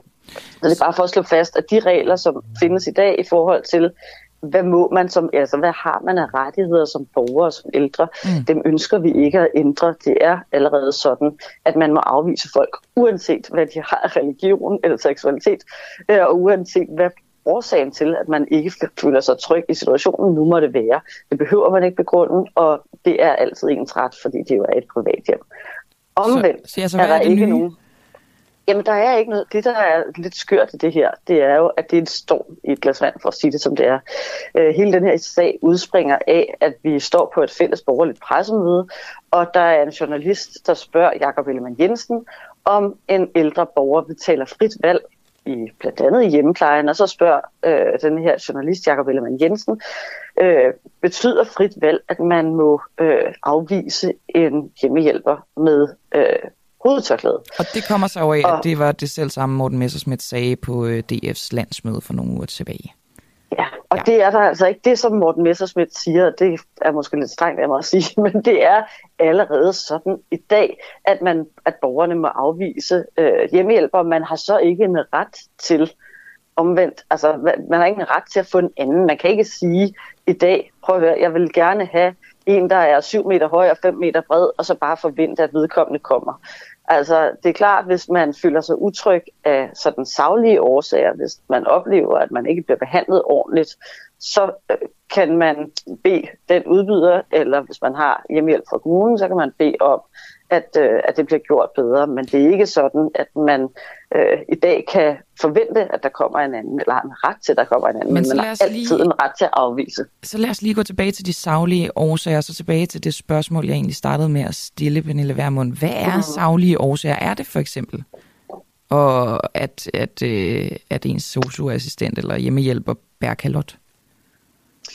Jamen her er det jo vigtigt at skænde mellem, hvad er ens ret til at afvise? Og der behøver ikke være, der er ikke noget krav om, at der skal være savlige årsager til, at Nå, man mere, afviser hvis du skal have en anden. en hjemmehjælper. Altså, at hvis man skal, skal have en anden, ikke? Ja, hvis, der, hvis man skal have en anden, så er det jo altid op til den enkelte kommune eller den enkelte udbyder at vurdere, er det øh, et rimeligt, hvad skal man sige, krav fra borgeren, øh, hvis der er en borger, der siger, jeg føler mig ikke tryg ved, at der kommer nye folk hele tiden, når jeg skal bades for eksempel så kunne det jo godt være et rimeligt og et, øh, et savligt argument. Det kan så også godt være, at kommunen eller øh, udbyderen ikke har mulighed for at sende den samme hver gang. Og det er jo noget, man i dag har en diskussion om, og det er der jo ikke noget ændret i. Så det vi siger her, det er, sådan som reglerne er i dag, sådan skal de også være fremover øh, når det handler om hjemmeplejen. Og det er jo et af de steder, hvor pengene rent faktisk følger borgerne, og hvor man har mulighed for frit at vælge, øh, om det er kommunen eller forskellige private udbydere, der kommer. Så den, altså hvad skal man sige, den øh, samtale, der i dag er mellem den ældre eller den ældres pårørende, og så enten kommunen eller udbyderen, øh, den skal jo også kunne være der i fremtiden i forhold til, har man en, en, hvad skal man sige, en følelse af, at øh, at den service, man ikke får, at, eller den service, man får, at, den ikke er, at man ikke er tryg ved den. Og så kan det være, altså så kan det være, at kommunen siger, at det her, det, det kan vi desværre ikke levere på, eller en udbyder siger, det kan vi desværre ikke levere på. Så har man jo så borger frit valg til at skifte udbyder, hvis man synes, at man bliver behandlet dårligt. Øh, og det er altid en vurdering i den enkelte sag. Det kan godt være, det er så mig, der er ikke noget Nej, der er ikke noget nyt på den måde. Men, nej, men, men Pernille Vermund, det kan godt være, det er mig... Det er sådan, det foregår i dag. Det kan godt være, det er mig, der, der, der simpelthen er langsom, men øh, jeg føler ikke rigtigt, du har, har svaret mig ordentligt på det her, du skriver med. Kommunen kan og bør dog opstille generelle regler, der sikrer, at alle deres ansatte optræder religiøst neutralt i ja, mødet det er med der. borgerne. Det er, der, det, er, der er det, altså det er jo det, der er det nye for os, eller det vi øh, gerne vil fremover det er jo fordi, det er vores politik, at når vi taler om de medarbejdere i det offentlige, som har kontakt med borgerne, så mener vi, at, øh, at flere medarbejdere skal optræde øh, hvad hedder det, religiøst neutralt. Det er jo allerede sådan, at vi i vores domstole, politi og i forsvaret, jamen der er der, øh, der må man ikke bære for eksempel muslimsk hovedtørklæde eller kalot, øh, fordi der er nogle krav til uniformering, øh, og vi synes, at man i højere grad skal udrulle de krav til hele den del af den offentlige sektor, som er øh, der, hvor man har mødet med borgerne, og sikre, at man både agerer øh, politisk og religiøst neutralt. Det er skoler, og det er sådan set hospitaler, altså det hele paletten. Det er jo det hele, og det er også, hvis du sidder som sagsbehandler øh, på et kommunekontor, så skal du jo hverken sidde med en jakke fra Nye Borgerlige, eller en trøje fra enhedslisten, eller et øh, religiøst øh, symbol, som også kan i nogle sammenhænge være altså konflikte med det møde, du har med borgerne. Der mener vi, og det er politik, og det er ny politik, eller ikke ny politik for os, men altså det er jo sådan, som, sådan er det ikke mm. i mhm. dag, og det er jo det, vi foreslår. At der vil vi gerne sikre, at mødet med borgerne er neutralt, at når man møder det offentlige, så møder man ikke en religion eller et politisk standpunkt, øh, så møder man noget, der er neutralt og objektivt. Øh, Pernille, jeg ved ikke, om du ser det samme skrækscenarie som mig, men altså, øh, der er jo mange religioner, hvor de her øh, symboler, hovedtørklæde, kalotten, det er en, øh, øh, hvad skal man sige, uomtvistelig del af deres øh, påklædning, deres identitet. Jeg kunne jo godt sidde og frygte, at øh, så siger folk bare op, hvis de ikke må, øh, må, må bære de her symboler. I en situation, hvor vi jo mangler varme hænder, populært sagt, men også arbejdskraft generelt, er det så ikke et farligt spil at begynde at lave restriktioner for den arbejdskraft, vi har? Hvis vi for eksempel taler ældreplejen, så er vi jo så heldige i dag, at det er et område, som allerede i høj grad er privatiseret. Private virksomheder må jo beslutte selv, hvad de har af kodex for deres medarbejdere. Øh, der er private virksomheder, som allerede i dag har øh, det kodex, at man skal være uniformeret for eksempel, eller at man skal være religiøst neutral, øh, når man servicerer kunderne, som det jo så er, eller borgerne, hvis det er i hjemmeplejen. Så, så der vil der jo være et formentlig også i fremtiden frit udbud af virksomheder, man kan vælge mellem, som har forskellige krav til deres medarbejdere. Vi synes bare, at når vi taler om det offentlige, som jo i mange situationer er, øh, ikke på ældreplejen, men på andre områder, er øh, en instans, hvor man ikke kan vælge det til eller fra. Man kan ikke, når jeg kommer ned, hvis jeg er, er øh, i en, en social øh, klemt situation, og jeg skal ned og møde en sagsbehandler hos kommunen, så kan jeg jo ikke vælge, at jeg vil have en privat udbyder. Øh, der er det et møde med det offentlige, og der synes jeg, det er, og det synes vi, at det er helt afgørende, at det møde, det er et møde, som ikke er hverken øh, præget af en politisk farvning hos sagsbehandleren eller en religiøs øh, indikation af, hvor man står, men at det er øh, et så objektivt øh, møde som overhovedet muligt. Jeg ved ikke, om jeg ikke har forstået reglen, men du er ikke nervøs for, at det vil gå ud over arbejdsstyrken? Sådan, sådan en nej, her det, regler nej, om, at man ikke må bære religiøse symboler, når man er offentlig Nej, nej, det er jeg ikke. Altså, vi har det som sagt, vi har det jo allerede i dele af den offentlige sektor, og der er jo nogle partier, et parti som Frie Grønne for eksempel, som mener, at man skal øh, rulle det tilbage, forstået på den måde, at der skal være plads til religiøse symboler, også i vores domstole, også hos vores politi, også i vores forsvar. Øh, vi har den anden holdning. Vi mener, at de religiøse symboler, de skal væk fra den offentlige sektor, og fra den, frem for alt fra den del af den offentlige sektor, som er øh, i berøring med borgerne, øh, fordi der er det helt afgørende, at man som borger kan føle sig tryg ved, at man møder øh, noget, som er neutralt og objektivt. Gælder det også øh, Øh, øreringen, der er formet som kors? Ja, det vil det jo formentlig gøre. Altså, øh, det, det vil jo formentlig være sådan, at uh, uanset om jeg har et nye borgerlige tatoveret i panden eller stående på min jakke, uh, så vil jeg jo nok synes, at uh, hvis der kommer en borger og skal have en, uh, en vurdering af hendes eller hans sag af mig, jamen så vil det i en eller anden udstrækning kunne, hvad skal man sige, give borgerne en fornemmelse af, at jeg er, øh, at jeg er der på vegne af et politisk parti, og ikke på vegne af, øh, af det offentlige, som gerne skulle være både politisk og, neut- og religiøst neutralt, hvis det stod til, til nye borgerlige. Der er jo mange med, øh, med, øh, med hovedtørklæde, der arbejder for eksempel som, som sosuer. Det, det er et faktum. Altså, og du er ikke nervøs, nu spørger jeg bare lige for tredje gang. Du er slet ikke nervøs for, at det vil gå ud over arbejdsstyrken i en situation, hvor vi mangler arbejdskraft? Hvis vi taler helt specifikt sosuer, så er det jo et område, som jeg siger, hvor man allerede har privatiseret i høj grad. Øh, og hvor det jo er de private virksomheder, der beslutter det. Og der er jo private virksomheder, som siger, øh, det må det man gerne. fint for os, at man ja. har, ja præcis. Så, så det er jo ikke sådan, at vi vil lægge regler ned over private virksomheder, fordi der har borgerne et frit valg. Men er det egentlig kan man ikke også jeres, øhm, er det ikke jeres ønskescenarie, at det hele vil være privatiseret i virkeligheden? Jo, vi så gerne en meget større andel af private. For os er det ikke fuldstændig afgørende, om det er private eller det er det offentlige, der leverer øh, en service. Det, der er vigtigt, det er, at der er øh, mulighed for at vælge til og fra, og dermed konkurrence på området, sådan så borgerne kan sige, jeg er tilfreds, eller jeg er ikke tilfreds med den øh, service eller ydelse, jeg får, og så vælge nogle andre. Det er selvfølgelig vigtigt for borgerne og den service, man oplever, at man får, men det er jo også vigtigt i forhold til, at de virksomheder, som så byder ind på en opgave, at de rent faktisk opper sig, at de bliver bedre til at løse opgaven, at det ikke bare er sådan, at man har monopol på en opgave, og derfor kan slippe afsted med at øh, ja, behandle borgerne på, øh, på en bestemt måde. Vi mener, at konkurrence og det, at der er frit valg mellem forskellige løsninger, er vigtigt i et samfund, hvor vi jo også erkender, at vi som borgere er forskellige. Vi har forskellige behov, og i stort set alt, hvad vi foretager os i livet, jamen der har vi ret til at vælge forskelligt. Når det så kommer til den der helt borgernære kernevelfærd, så er der på alt for mange områder øh, et, et monopol i det offentlige, og det vil vi gerne have brudt ned. Men det er der altså ikke, når vi taler hjemmepleje. Så det her med, at man ikke kan få sosuer, hvis, øh, hvis man i det offentlige siger, at når man kommer ud fra det offentlige, så skal man være religiøst neutral. Det tror jeg simpelthen ikke på. Og jeg synes også, man skal huske på her, der er altså rigtig mange muslimer, som ikke øh, tager tørklæde på, eller ikke mm. bærer tørklæde, og også muslimer, som accepterer, at hvis der er en situation, for eksempel at man er ansat ved politiet, øh, at man er i forsvaret eller ved vores domstole, hvor man ikke må øh, tage tørklæde på, når man er på arbejde, jamen så accepterer man det. Så jeg synes heller ikke, vi skal gøre det her til et, et større problem, end det er. Lige til sidst, Pernille Vermund, hvis din øh, praktiserende læge havde hovedtørklæde på, vil du så skifte læge?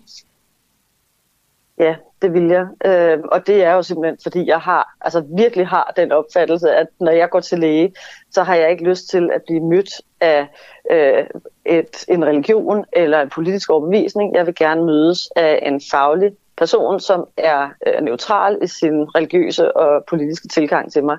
Og jeg har det egentlig på samme måde. Hvis vedkommende var Jehovas vidner, vil jeg føle, øh, og, og skiltet med det, vil jeg føle, at jeg fik en objektiv, neutral vurdering. Mm. Øh, hvis jeg for eksempel skulle tale, hvis vi for eksempel skulle tale blodtransfusion, øh, hvis vedkommende skiltede med, at vedkommende var katolik, og vi talte abort, vil jeg så føle, at jeg fik en, øh, en objektiv og neutral øh, vurdering af, om, om det var okay at få en abort eller ej. Altså der er bare i øh, religioner også noget, som vi i dag ser som politisk, som betyder, at jeg mener, og vi mener, at religionen den må simpelthen skubbes til side. Øh, det at være offentligt ansat og være øh, hvad skal man sige, ansigt for offentligt ansatte, øh, det må også medføre en, en form for neutralitet, både politisk og religiøst, som gør, at vi kan ja, kan se folk som fagpersoner og ikke som øh, fortaler eller forkæmper for den ene eller den anden religion eller, eller politik. Uden at det skal blive masser af monopolet det her og alle mulige dilemmaer. Hvad hvis, øh, hvis øh, dine børn, som går i folkeskolen, fik en, øh, en dansk lærer med hovedtørklæde på? Vil du så flytte dem til en anden klasse, en anden skole? Nej, det vil jeg ikke. Øh, og det, altså, det, det er jo allerede sådan i dag på min børns skole, at der både i, øh, i SFO'en og også blandt lærerne har været kvinder med hovedtørklæde. Og i virkeligheden kan man sige, når vi taler skoler og skolebørn, så tror jeg i virkeligheden ikke, at hovedtørklædet på en kvindelig lærer er værst for de danske børn. Øh, der tror jeg, eller der er min klare opfattelse den, at, at der, der bliver det et problem primært for den del af de muslimske børn og piger, som ikke vælger at, bø, altså at bære hovedtørklæde. Øh, og, og, og det er jo et af, en af årsagerne til, at vi synes, at der må være et særligt hensyn til den minoritet i vores befolkning, som gerne vil være fri af hovedtørklædet, gerne vil vokse op øh, med de, hvad skal man sige, det syn på mænd og kvinder, som vi har i dag. Og der er hovedtørklædet bare en, ja, en væsentlig del af det islamiske udtryk, som vi ikke ønsker, hverken når vi taler, øh, taler skolelærer eller andre i det offentlige, som har, har kontakt med borgerne. Pernille Vermund, vi startede ved socioassistenter og øh, endte ved folkeskolen. Det var min skyld, ikke din. Du skal i hvert fald have tak for, at du var med her til morgen. Ja, selv tak. Selv tak. Og god dag. Jeg får at vide, at jeg skal skynde mig videre, fordi jeg er gået to minutter over tid med Pernille Vermund. Det betyder, at klokken den er 17 minutter over 8. Nu skal jeg til den anden ende af skalaen, for jeg skal tale med en fra enhedslisten. Hun hedder Sabrina Louise Christiansen og er byrådsmedlem på Frederiksberg og også folketingskandidat for enhedslisten. Og vi skal tale om, hvorvidt Danmark har brug for indrigsfly. Forleden der skrev øh, netop Sabrina Louise Christiansen sådan her på Twitter. En flyafgift på 13 kroner er på ingen måde nok. Indrigsflyvning bør slet ikke være en mulighed i vores lille land. I stedet skal vi investere massivt i den kollektive trafik, så vi kan transportere os hurtigt, billigt og klimavenligt rundt. Godmorgen, Sabrina. Godmorgen, Camilla. Hvordan øh, skulle indrigsflyene udfases, hvis det stod til dig?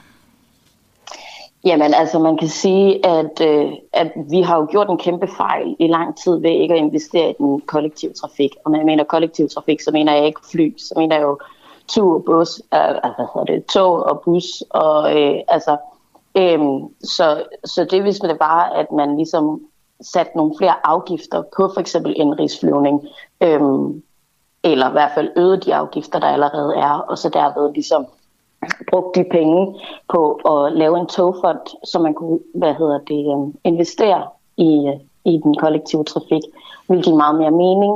Øhm, lige nu der kan du jo nærmest flyve øh, fra Aalborg til København øh, til samme pris, som du tager toget, øh, men væsentligt billigere, fordi det tager 5 timer med toget, øh, hvor et fly tager 45 minutter.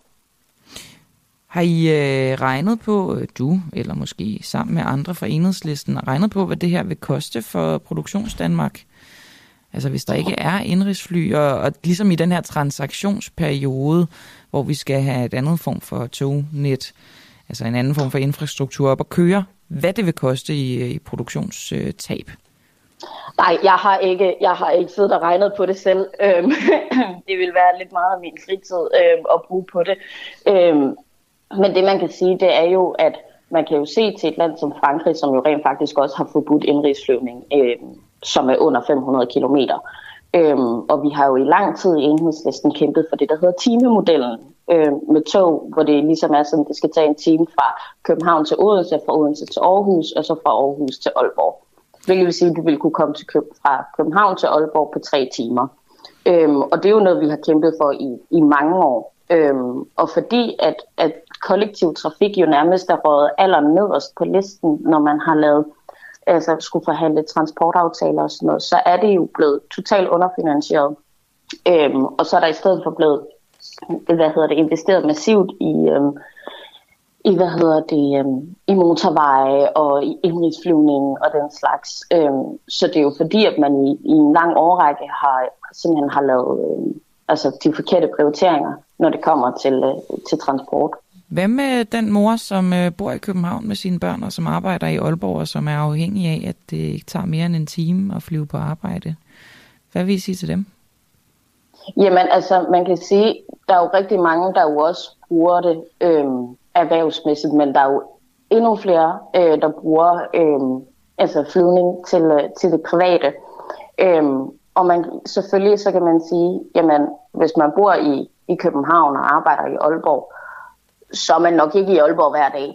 Øhm, og, og hvis man er øhm, og hvis man er der relativt ofte, så er der jo også mange af dem, der overnatter og sådan noget. Så det er jo også Hvad lidt... hvis de har en familie derhjemme? Altså, der er jo nogen, der pendler med flyet. Hvad vil I sige til dem? Jamen, det er der. Øhm, men derfor så skal det jo også være en... Altså, der er timemodellen jo en rigtig god idé, fordi... Tre timer der vil det tage versus tre øh, timer. under en time.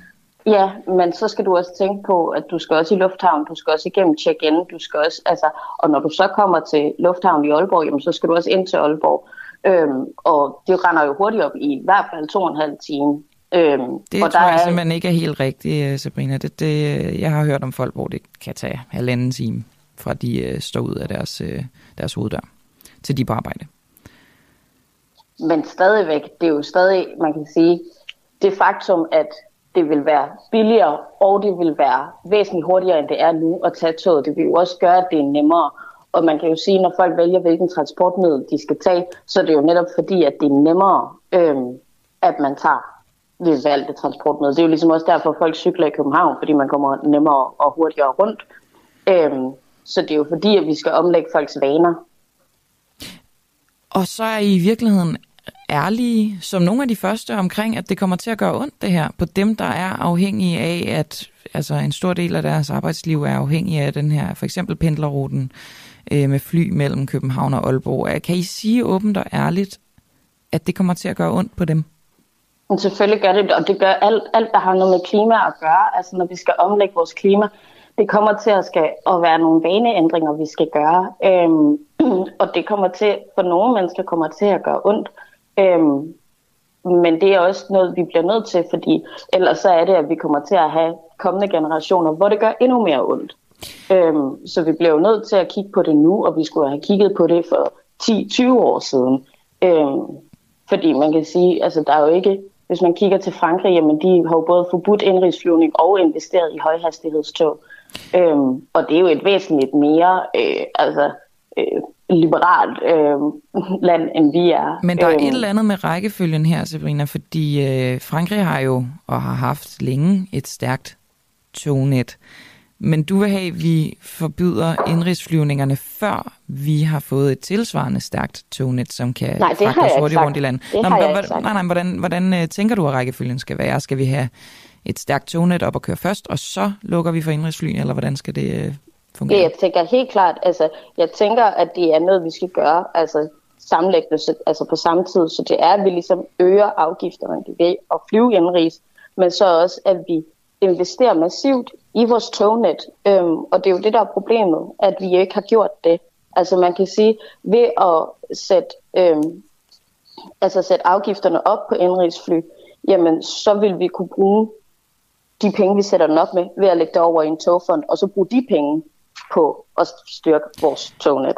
Men kunne du ikke frygte, fordi nu, nu vil du bruge afgifter som finansiering, der er også et eller andet sted, hvor det knækker og afgifter, de bliver adfærdsregulerende. Så hvor højt skal afgifterne op? PT er de på 13 kroner. Det siger man, det regulerer ikke adfærd, men det finansierer til gengæld, at indrigsflyene bliver grønne.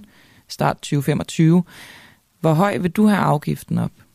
Men der er jo også afgifter på i forhold til, altså, hvornår et fly letter, hvornår et fly lander. Det er jo også en slags, den ligger på en promille. Ikke? Hvis man bare satte den en promille højere op, så den, altså, det er jo 0,2 procent, ikke?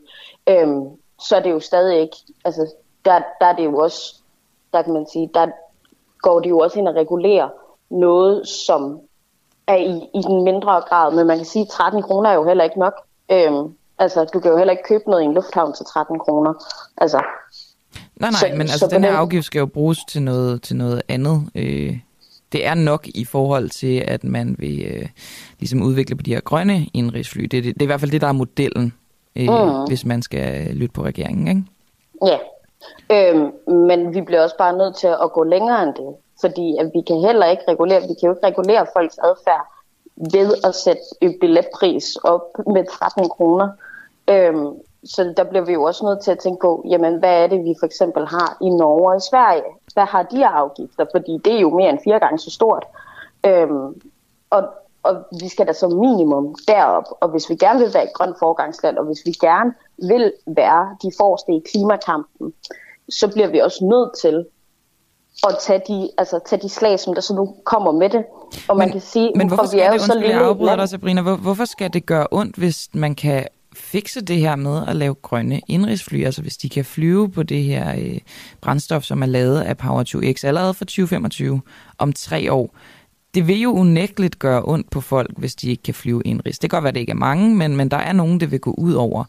Så hvorfor ikke gå med den model, som regeringen har lavet? Fordi den ikke er god nok, og det er igen, og så lægger man lid, og så lægger man altid lid over til, hvad hedder det, til, til teknologier, øhm, som vi heller ikke kan være garanteret for, at det kommer i 2025. Altså, der er jo nogle teknologier, som siger, ja, men de er klar til at komme i brug nu, og, og det er de ikke. Altså, så derfor så vi også, bliver vi også nødt til at ændre folks adfærd. Mm. Så hvor meget skal afgiften på indrigsflyvninger sættes op, både for at ændre folks adfærd, men også for at kunne finansiere et forstærket øh, tognetværk for eksempel? Jamen, så minimum, som de har i Norge og Sverige, som jo ligger på de der 60-65 kroner, ikke? Men jeg så den da gerne altså, være op på, på 100 kroner. Hvad er jeres officielle politik? Hvad mener I, afgiften skal ligge på? På Øh, som indenrigsfly? minimum, som minimum, som øh, Norge og Sverige. Okay. Og er det nok til at finansiere et så stærkt tognetværk, at vi kan komme, hvis ikke lige så hurtigt, så i hvert fald hurtigt rundt i landet? Det er i hvert fald en start.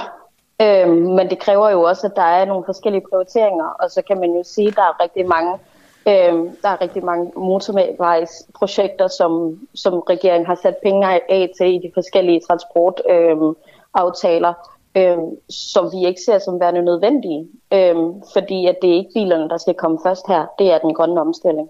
Fortæl mig lige igen om denne her afgift på minimum øh, 60 kroner. Er den adfærdsregulerende? Den er i hvert fald mere adfærdsregulering end 13 kroner. er. Men hvis den er det, så betyder det jo, at folk holder op med at flyve, men så får I jo ikke afgiften ind til finansiering. Den er i hvert fald mere adfærdsregulerende i forhold til, at der er nok ikke så mange, der vil bruge det til privatflyvning, og i stedet for at vi går over i den kollektive trafik, altså gå over og tage toget i stedet for. Men kan du godt se, hvad jeg mener det der med? Og, og det, at, men det er jo også adfærdsregulerende. jo, jo, men jeg mener mere bare, hvis I både vil bruge det til at regulere adfærd, men også vil bruge det til at finansiere. Hvis Men... det gør, at folk ikke flyver, så får I jo ikke pengene ind til finansiering af tognetværket. Men Camilla, der er jo stadig, de fleste, der flyver, er jo også stadig øh, folk, som du selv har været inde på, som arbejder. Så på den måde, så bliver flyene jo stadig brugt. Okay, så dem regulerer det ikke adfærden på? Altså, det kommer an på. Der, der er jo nogle af dem, der har nogle virksomheder, som, gerne vil, som er villige til at betale de 60 kroner ekstra. Øhm. Så hvem regulerer det adfærden på, forestiller I jer? Dem, der flyver privat. Alright. Jamen, øh, det tror jeg var det, Sabrina Louise Christiansen. Jamen, tak for det. Tak fordi du var med, øh, byrådsmedlem på Frederiksberg og folketingskandidat for enhedslisten. Og nu tror jeg lige, jeg vil sætte et lille spot på. Værsgo. Du lytter lige nu til Den Uafhængige. Danmarks måske mest kritiske, nysgerrige og levende radio. Hvis du har en god idé til en historie, så skriv til os på Facebook eller send os en mail. Adressen finder du på hjemmesiden.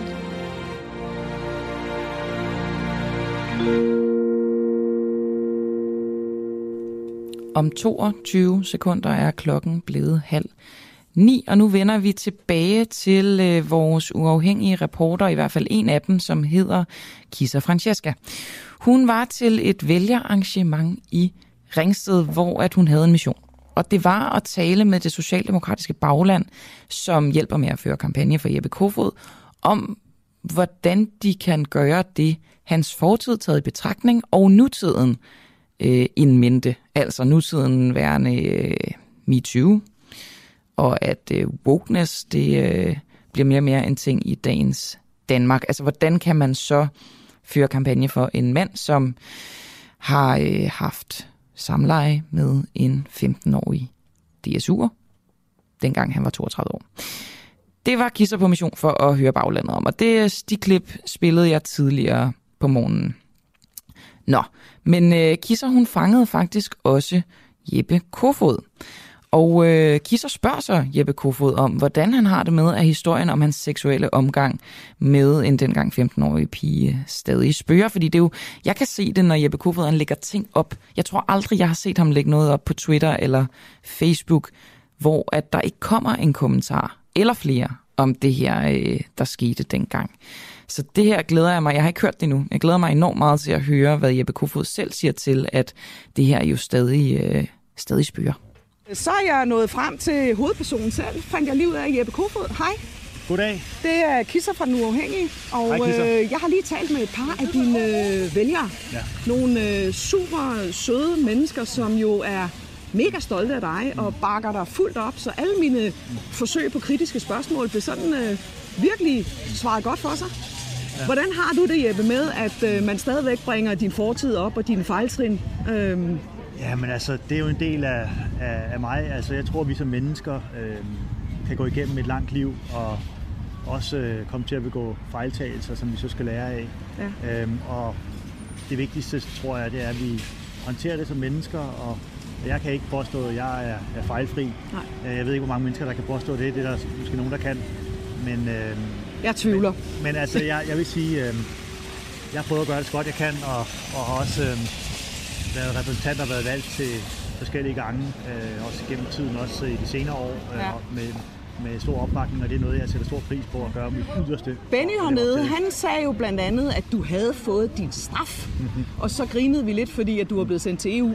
Men øh, nej, du var blevet frataget nogle poster dengang ja, og sådan noget. Ja. Så, så øh, er, det, er det okay at lave fejl og så blive tilgivet, fordi man ikke har lavet noget ulovligt? Er det kun, når, fordi det var Mette meget inde på, så længe tingene var lovlige og ikke var ulovlige, så var det okay.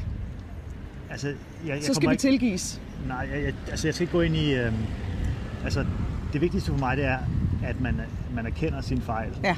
Og man øh, lærer sin fejl. Ja. Og jeg er, der er noget, jeg er rigtig, rigtig ked af, så er det, jeg har begået fejl, men jeg har også øh, lært at leve med det. Ja. Om andre øh, så også kan leve med det, og se mig som et menneske, som ikke på alle områder er fejlfri, det, for det kan jeg så ikke, det kan jeg ikke påstå, det vil jeg heller ikke påstå. Øh, det, er jo, det er jo så det, man tager. Man tager mig som menneske, Ja. øh, det gode, og, og også de fejl, jeg, jeg, Ja. jeg så har lavet. Hvad skal den seksuelle lavalder være i Danmark? Jeg har ikke, øh, jeg har ikke nogen ønsker om at gå ind i den debat. Altså, Nej, okay. øh, det har jeg faktisk ikke. Øhm, jeg er stærkt optaget af lige nu som udenrigsminister at sikre, at vi får stoppet Putin og fred i verden igen, at vi får håndteret klimakrise og energikrise, der rammer os alle sammen. Folk får shivkort ind af, af ja. postbrækken i dag, som jo ja, med gigantiske regninger, som jo gør, at vi, vi skal hjælpe. Og særligt dem, der har allermindst. Det, jeg er jo socialdemokrat. Jeg, jeg vil gerne have, at vi, vi kommer retfærdigt igennem den her krise her. Ja. Øh, og det er jeg stærkt optaget Og det er det, du, øh, det er det, du går til valg på, og det er det, du, øh, ja, det, du det, har som det, Jeg går til valg fokus. på, ja. at vi skal øh, stå sammen, også gerne i et bredt samarbejde og lede men på en socialt retfærdig måde igennem ja. den krise, vi er i. Så du kommer ikke til at pege fingre af nogen på den anden fløj, som har trådt i spinaten øh, og, og beder om tilgivelse, så er det ikke dig, der står forrest? Øh... Jamen, jeg, altså, jeg tror, at de fleste mennesker, hvis ikke alle mennesker igennem deres liv, kommer til at lave fejl, op, øh, opleve modgang, have svære situationer. Og jeg, jeg er selv sådan en menneske, der, der egentlig tror på, at vi skal, vi, vi skal lære af de fejl, vi begår, men vi skal også jeg er også optaget af trivsel, at vi også bliver robuste mennesker. Ja. Øhm, og vi har jo meget fokus på øhm, mistrivsel i vores samfund, øh, bredt set, men også blandt unge. Ja. Og en af de ting, som jeg egentlig gerne vil fokusere på, det er, at får vi livsduelighed, og det, at vi bliver rustet til at håndtere øh, kriser, fordi det der med det friktionsløse samfund, det mener jeg er en kæmpe fejl. Vi kommer til at, alle sammen til at opleve noget. Vi, vi begår fejl, vi oplever...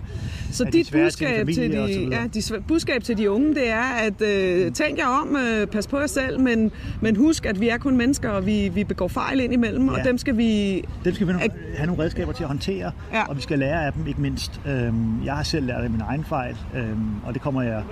Øh, og det kommer, det, det kommer jo til at, at også være en del af mig hele mit ja. liv. Øh, ja. Og det, øh, det, det, det er det, jeg er. Ja. Og, og jeg har også stillet op til mange valg efterfølgende, øh, og skulle tale om de ting her, og det gør jeg så. Men jeg vil også gerne sige, at det er også muligt at lære sine fejl og, ja. og, og komme videre. Hvorfor jeg rakte fingrene vejret, det er fordi, jeg har en datter på næsten 20, mm. og det var faktisk hende, der siger, mor, der er så meget politikerlede. Ja. Der er sgu ikke nogen af dem, jeg synes, der er ordentlige. Og så mm. prøver jeg ligesom at forklare, hun er jo vokset op med mig i politik også, at, at vi er kun mennesker. Og, mm. og jeg synes jo, en politiker skal man kunne spejle sig i, og ja. så mere eller mindre, kan ja. vi så sige. Ja, ikke? Jo, øh, men, men, øh, mm. men, men hun er bekymret for, at vi det er den der perfekthedskultur. Altså, den er ikke god, men de unge mennesker forventer faktisk rigtig meget af os mm. som politikere. Ja. De forventer, at vi, vi faktisk går forrest. Ja. Øh, og det er også fair nok, øh, men man skal også bare huske, at man kan også komme til at begå fejl. Fordi politikere, jeg tror de fleste politikere også er mennesker. Det er de forhåbentlig. Øhm, dem, der ikke er, de, dem gider vi ikke stemme fejl, på. som jeg er inderlig, inderlig, inderlig ked af, og har, har virkelig undskyldt. Øh, og noget, som jeg godt ved vil være en del af mig. Øhm, og, så, og sådan er det, og det må jeg øh, lære at leve med. Øhm, men, men, men jeg prøver så, siger jeg i hvert fald, at, at håbe på, at folk stemmer på, på mennesker, som ja. de, de kan se af mennesker. Og det er jo det, jeg kan høre fra de socialdemokrater, jeg har talt med i dag, eller socialdemokrater, mennesker, som stemmer på dig, at det er, at de kigger på dit, uh, dit uh, spreadsheet, hvor meget har du lært, hvor meget, eller hvor, hvad har du gennemført, og hvad, hvad er du som menneske? Og de siger jo alle sammen, at når de har lært dig at kende, så er du uh, en rigtig rar fyr. Mm. Uh, så jeg kan jo så kun sige uh, tak for interviewet, Jeppe. Jamen, og så, det var en, en fornøjelse, Kisser.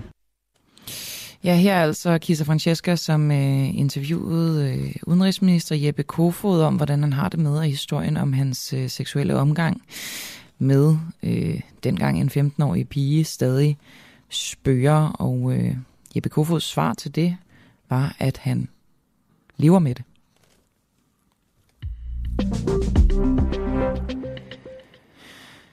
Og så er der tjekket en lidt interessant nyhed ind angående valget. Lars Lykke vil takke ja til statsministerposten, hvis han får den tilbudt. Hvis Moderaternes politiske leder Lars Løkke Rasmussen efter valget bliver tilbudt statsministerposten, vil han sige ja, men han tror ikke selv på det. Det skriver TV2, som har talt med Lars Løkke Rasmussen til et vælgerarrangement i aftes. Lars Løkke han siger, jeg vil tro, at for alle partiledere vil det være mærkeligt, hvis de sagde nej hvis de fik muligheden. Men det er jo ikke noget, vi arbejder for, eller har nogen intention om, eller nogen tro på. Det er egentlig lidt mærkeligt, fordi det, det har alle andre. Det er underligt, hvis Lars Lykke fuldstændig upåvirket kan, øh, altså, kan blive ved med heller ikke selv at tro på det. Jeg ved, om han har lyst, for det er jo også øh, hårdt arbejde, kan man sige, især i en tid, hvor kriserne øh, bare står i kø. Det kan da godt være, at han... Øh, ja, ikke nyde sit otium, men i hvert fald vil, vil, vil drosle ned. Ah, det ved jeg ikke. Han vil nok gerne være statsminister. Det er bare mit eget forsigtige bud. Nå, anyways. Øhm, en nyhed mere. Første billeder af Nord Stream viser næsten helt overrevet gasledning. De første billeder af de eksplosionsramte Nord Stream-ledninger er blevet fanget på et undervandskamera. På billederne kan man se, at en af gasledningerne er reddet næsten helt over. Havbunden omkring røret bærer desuden præg af at have slået revner. Den svenske avis Expressen, der har filmet den sprængte gasrørledning Nord Stream 1 i Østersøen. Og det er den svenske avis, der har, der har filmet den her gasledning. Øhm, mindst 50 meter af gasledningen ser ud til at mangle efter eksplosionen, som målte 2,3 på Richterskalaen, som jo er en skala, man normalt bruger til at måle jordskælv med. Der var en amerikansk præsident, der gang sagde, The outlook uh, for their businesses and the economy. giv mig en enarmet økonom. Når man har en økonomi med høj inflation, For de fleste økonomer siger på den ene side og på den anden side. Energiregningerne, de er mange doblet. Det kan jeg ikke lide. Jeg kan ikke lide bullshit, Og jeg er jo øh, utrolig meget imod den overbiokratisering, der er sket af den offentlige sektor. og jeg siger min mening. Lars Christensen, du er jo min pengedoktor. Mm. Hvordan har du det egentlig, Lars, når du kigger ind i mine øjne og kan se, at jeg ligner sådan en dårdyr, der kigger ind i forlygter? Jeg, synes, det, jeg nyder det. Jeg synes, det er lidt sjovt. Det bedste, det er, når du så overtager programmet og siger, det er jo fordi, at... Og så jeg tænker, okay, 12-talspige. 12-tals person hedder det nu om dagen, Lars. Ah, ikke her, jeg er boomer. Og det er hver fredag klokken 9, at du kan høre Boraki og Pengedoktoren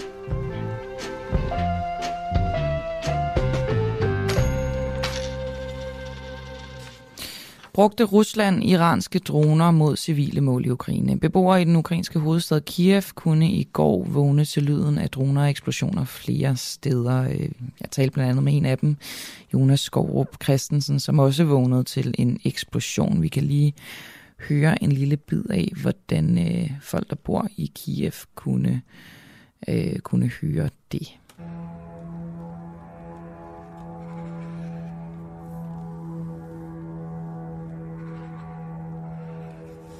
Ранок в Києві. Це з одного віконця. Ну, що була е, різниця. І тут.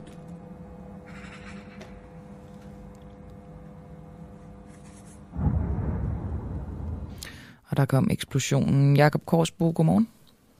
Godmorgen, godmorgen. Udenrigs- og sikkerhedspolitisk kommentator, tidligere chefanalytiker i Forsvarets efterretningstjeneste og forfatter, skal jeg måske skynde mig at sige. Korsbo, øhm, først og fremmest, man siger, at det her med al sandsynlighed er øh, iranske droner. Hvordan ved man det, og hvorfor tror man det?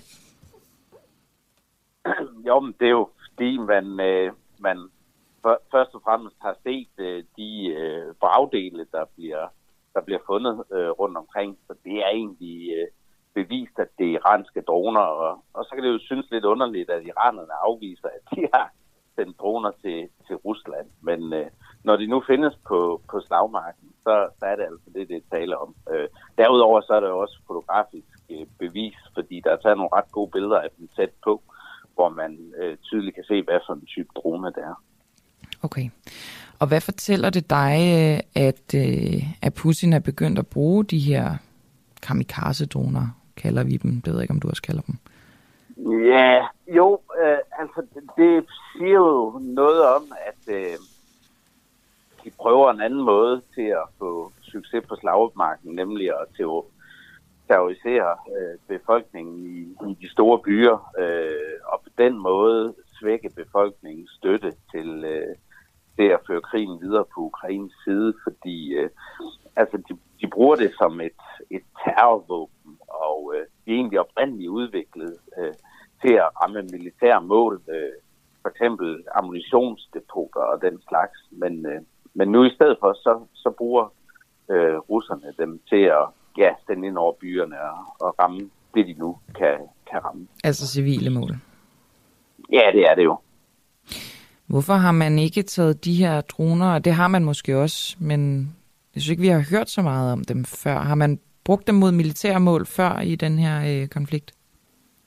Nej, de har ikke, de har ikke været ret meget brugt. Øh, altså, jeg kan ikke lige give forklaringen på, hvorfor russerne ikke har, har hvad kan man sige, forsøgt at bruge dem øh, militært. Øh, jeg ved heller ikke præcis, hvornår de er leveret. Øh, der begyndte jo at være forlydende om, at, øh, at iranerne ville, ville sælge de her øh, droner til, øh, til Rusland øh, en gang hen over sommeren, øh, hvor, hvor Putin var på besøg i Teheran. Øh, men, øh, men lige præcis hvornår det er sket, øh, det, det, det ved vi ikke.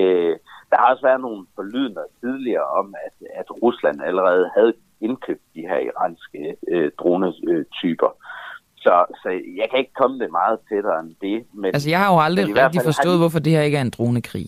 Men det kan godt være noget med, altså at de er dyre, eller hvad, hvad tænker du? Nej, det, det er de ikke. De er jo forholdsvis billige. Altså, mm. hvis, hvis man ser på, hvor mange fly øh, russerne rent faktisk har mistet, som koster det hvide ud af øjnene, altså, så, så, så er det her jo et relativt billigt øh, våben. Men det er jo så også et, et envejsvåben, og øh, man kan sige, for at anvende dem militært, øh, og for at have succes med den militære anvendelse, så, så, så skal du også have, have ligesom være i stand til at anvende dem over for et velfungerende luftforsvar. Altså man kan sige, vi taler jo meget om, om luftforsvar, og det skal øh, ukrainerne have mere af på grund af de her missilbeskydninger og dronebeskydninger.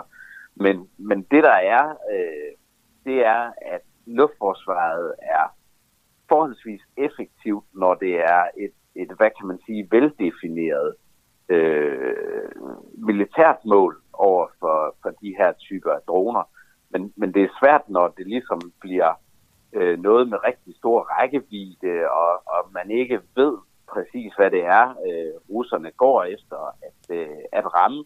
Og der kommer de her moderne luftforsvarssystemer faktisk til kort over for, for den her type øh, droner. Og der kan man sige, der er det de meget simple luftsystemer, som de her manpads, altså de håndborne øh, luftværnsmissiler, som egentlig er de, øh, er de mest effektive. Det må du lige som, forklare, øh, håndborne luftværnsmissiler. Ja, det er dem, som, øh, som øh, øh, mange sikkert har hørt om, der er blevet anvendt øh, i øh, Afghanistan og Irak og sådan noget for at skyde vestlige øh, fly ned. Øh, fra jorden? Også anvendt, ja, fra jorden og, og sådan et meget simpelt system. Ligesom de her panserværnsmissiler, der også var håndborne. Altså, du sætter et op på skulderen og puff, mm. så, så og, og der kan man sige, der har du dem, dem her, man kalder manpads, som er mod, øh, mod øh, lufttrusler. Øh, nu kan man sige fly eller, eller droner. Ikke? Øh, og der, der, der skulle de her manpads være mere effektive end de moderne øh, luftforsvarssystemer over for, over for dronerne.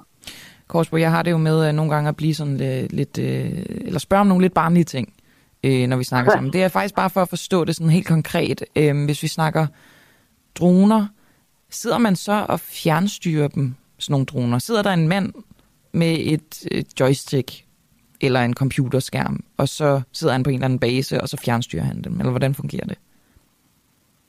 Ja, altså, de er jo fjernstyret i et eller andet omfang. Jeg, jeg ved faktisk ikke, altså, det er jo ikke, der er de amerikanske øh, meget meget, meget avancerede droner.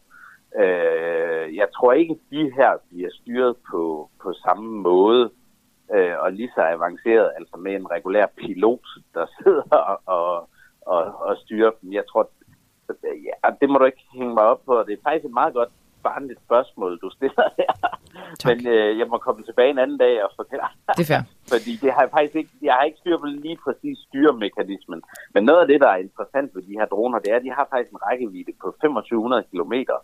Og det er jo, det er jo immer væk en del, ikke? Øh, og, og det er også noget af det, der gør det svært for, for ukrainerne at håndtere truslen fra dem. Fordi øh, man aldrig ved, hvor, hvor de vil hen. Altså, fordi de kan flyve så langt, fordi de har så lang rækkevidde. Øh, Korsbo, nu spørger jeg om noget, som øh, jeg ved, du kan svare på. Det her med okay. brugen af, af de her kamikaze-droner. Er det et forsøg på at afskrække befolkningen, eller er det en del af en sådan større gennemtænkt strategi? Det er en del af at forsøge at afskrække øh, befolkningen øh, og, og få dem til at frygte øh, krigen og derved blive lægge pres på øh, det, den ukrainske ledelse for ikke at fortsætte øh, krigen mod Ukraine. Og de, man vil ramme civilbefolkningen hårdt, og man går også her til vinter efter elinstallationer, gasforsyning. Hvis man kan, hvis man kan lægge vand, varme og, og el øh, ned i lange perioder for den øh, ukrainske befolkning, så tror man, at det vil svække øh, modstandsviljen. Men øh, jeg, jeg har nu på fornemmelsen, at det snarere vil styrke dem, øh, og at øh, ukrainerne er så, øh, hvad kan man sige, ja, det er en underdrivelse at kalde det rasende på, på russer, øh, russerne og det russiske militær, at, øh, at de vil kæmpe videre uanset hvad. Øh, så, så ja, men, men, men det er Putins øh, forsøg, fordi det går dårligt på slagmarken. Og nu er du øh, velkommen til at henvise til dit øh, fremtidsjeg, hvis du ikke ved det her på stående fod, Korsbo. Men øh, i forhold til de øh, eksplosioner, som de her droner har forårsaget, hvad er så forskellen på, på det og så på et almindeligt missil for eksempel? Ja, det, og det kommer igen an på, hvad, hvad for en type missiler. Men de her, øh, de her øh, bombeladninger, som de her droner medfører, det er cirka en halv størrelse af en flybombe. Okay. Så, så det vil sige, at de er faktisk, de er faktisk ikke særlig voldsomme. Det er noget med 50-60 kilo øh, eksplosiver, der er i. Og, øh, og det er halv størrelse af de mindste flybomber. Altså flybomber kan jo blive meget, meget store. Øh, men øh, så, så, så det er ikke det er ikke så voldsomt, og, og, og det er jo derfor, det er sådan et, øh, hvad kan man sige, et, et terrorbog, mm. som, øh, som, som primært har sin effekt ved, at, at folk ved aldrig, hvor de slår ned. Øh, og, og, og det er, det er jo det, er jo det vi ser. Altså, det, noget, jeg også skal huske at sige, det er, at der er jo rent faktisk blevet skudt rigtig mange ned af dem. Jeg mener, i går var øh, nedskydningsraten øh, op på 80-90 procent, som jeg som jeg husker det. Det var vist kun en 6-8 stykker, der slap igennem. Øh, Hold op. Gudske tak og lov, kan man sige. Ja, okay, ja, det, det, det, jeg, jeg, jeg mener, at de forsøgte at, at, at sende, øh, var det en 80, 80 stykker afsted, øh, så, så det var temmelig voldsomt. Men øh, så, så man skal også huske, der er heldigvis en, en høj succesrate i forhold til at skyde dem nu. Jakob Korsbo, øh, nu vil jeg gerne skifte spor, men det har vi ikke aftalt, så du må sige, hvis du skal videre, hvis du ikke gider snakke om det. Men det er bare fordi, at jeg vågnede op til en øh, Facebook-opdatering fra, øh, ja, hun er jo tidligere forsvarsminister, Trine Bremsen. I kølvandet på Lars Finsens bog, der har hun jo ikke sagt så meget. Men nu har hun så skrevet en Facebook-opdatering. Jeg ved ikke, om du har læst den. Nej, det har jeg ikke. Må jeg læse noget af den op for dig? Ja, det må du gøre. Trine Bramsen hun skriver, jeg har ikke kommenteret på Lars Finsens bog. Det skyldes flere ting. For det første har jeg en livslang tavshedspligt om oplysninger, hvor der nu er rejst tiltale, og hvor der kører en straffesag hos domstolene. For det andet har der forinden været tale om en sag, der både er en personalesag, og hvor der indgår oplysninger af anden fortrolig karakter. Derfor er der også begrænsninger på, hvad jeg kan sige er, er, er, det, er det helt rigtigt? Altså det første er jo, er jo, er jo rigtigt nok, øh, tænker jeg. Men du, du ved jo meget om, øh, om tavshedspligt og sikkerhedsgodkendelse og alt det jazz der. Øh, ja. Det her med, at det er en, en personalesag, øh, og der indgår oplysninger af fortrolig karakter. Kan du gennemskue, hvad det er, hun henviser til? altså, øh, jeg var jo en af dem, der sagde, at da chef PET øh, øh, sad og underholdt inde i Folketinget øh, om, øh, om øh, Lars Finsens øh, seksuelle øh, præferencer, øh, så mener jeg, at det var en klar overtrædelse af alle øh, fortrolighedsregler på det personalemæssige område. så der ah, er der i okay. hvert fald en, øh, ja, der er der i hvert fald en sag. Nej, men prøv, prøv at høre, at det der egentlig er i det, det er, at øh, det, som Lars Finsen anklager øh, og, og påstår, det ligger jo i det politiske og øh, embedsmands øh, agtige, i den politiske og embedsmandsagtige verden, ikke? Altså, Mm. det er noget, det er noget jura, og det er noget øh, politik, og, og det er styringen fra i embedsværket. Og, øh, og, og, og det er jo ikke øh, noget, der egentlig er om, omfattet af, af fortrolighed. Øh, altså, det, den såkaldte FE-sag, siger jeg jo nu, der er ikke nogen FE-sag, fordi den øh, undersøgelseskommission, der var inden afvist, at der er en FE-sag. Så er der en Lars Finsen-sag, og den vil øh, Trine Bremsen så ikke udtale sig om. Men det Nej, har hun altså, siger også, at jeg kan fuldstændig afvise, at Lars Finsen på nogen måde har været udsat for politisk forfølgelse. Ja, ja. Okay, jamen så er det, og det er jo så påstand mod, øh, mod påstand. Men, men jeg kan i hvert fald sige, at, at det her med at sige, det vil jeg ikke udtale mig om, fordi der kører en straffesag. Øh, straffesagen mod Finsen og, og hvordan han blev behandlet i forbindelse med hjemsendelsen, det er to vidt forskellige ting. Øh, så, så, så det er altså noget ås. Øh, undskyld mig. Så, så det er vigtigt at dele de her to ting op, siger du. Altså et er, hvad Finsen ja. er, øh, er sigtet for, og noget andet er hele håndteringen efter at tilsynet med efterretningstjenesterne kom med deres, øh, deres kritik, og der kom de her hjemsendelser Ja, osv. Op til, op til den kritik og, ja. og, og, og det her med hjemsendelser.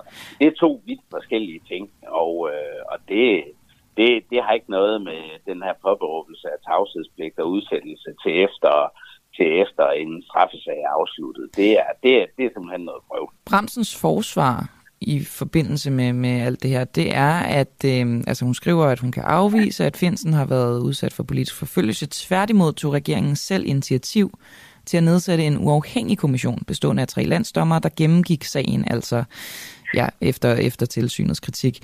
Øhm, og de endte med at konkludere, at der ikke var grundlag for at rejse kritik af FE eller af nogle medarbejdere. Renser det Trine Bremsen og resten af regeringens ryg, at de nedsætter denne her kommission, som jo så frikender øh, de hjemsendte medarbejdere i første omgang? Altså, det var, det var da godt, den kommission blev nedsat. Øh, øh, navnlig for vores efterretningstjenestes øh, skyld, sådan, så den kan fungere. Øh, men, øh, men, men det, der bare er, er misæren i alt det her, som, øh, som jeg også øh, skriver lidt om i min bog, øh, det er, at, øh, at øh, altså enhver, der har arbejdet med efterretninger, kunne relativt hurtigt se, at den øh, anklage, eller de anklagepunkter, der var mod FE i den øh, berømte pressemeddelelse, de ville ikke holde vand. Altså det var, det var, øh, det var, det var noget af det første, jeg, øh, jeg kunne se den øh, mandag formiddag, da den pressemeddelelse kom ud.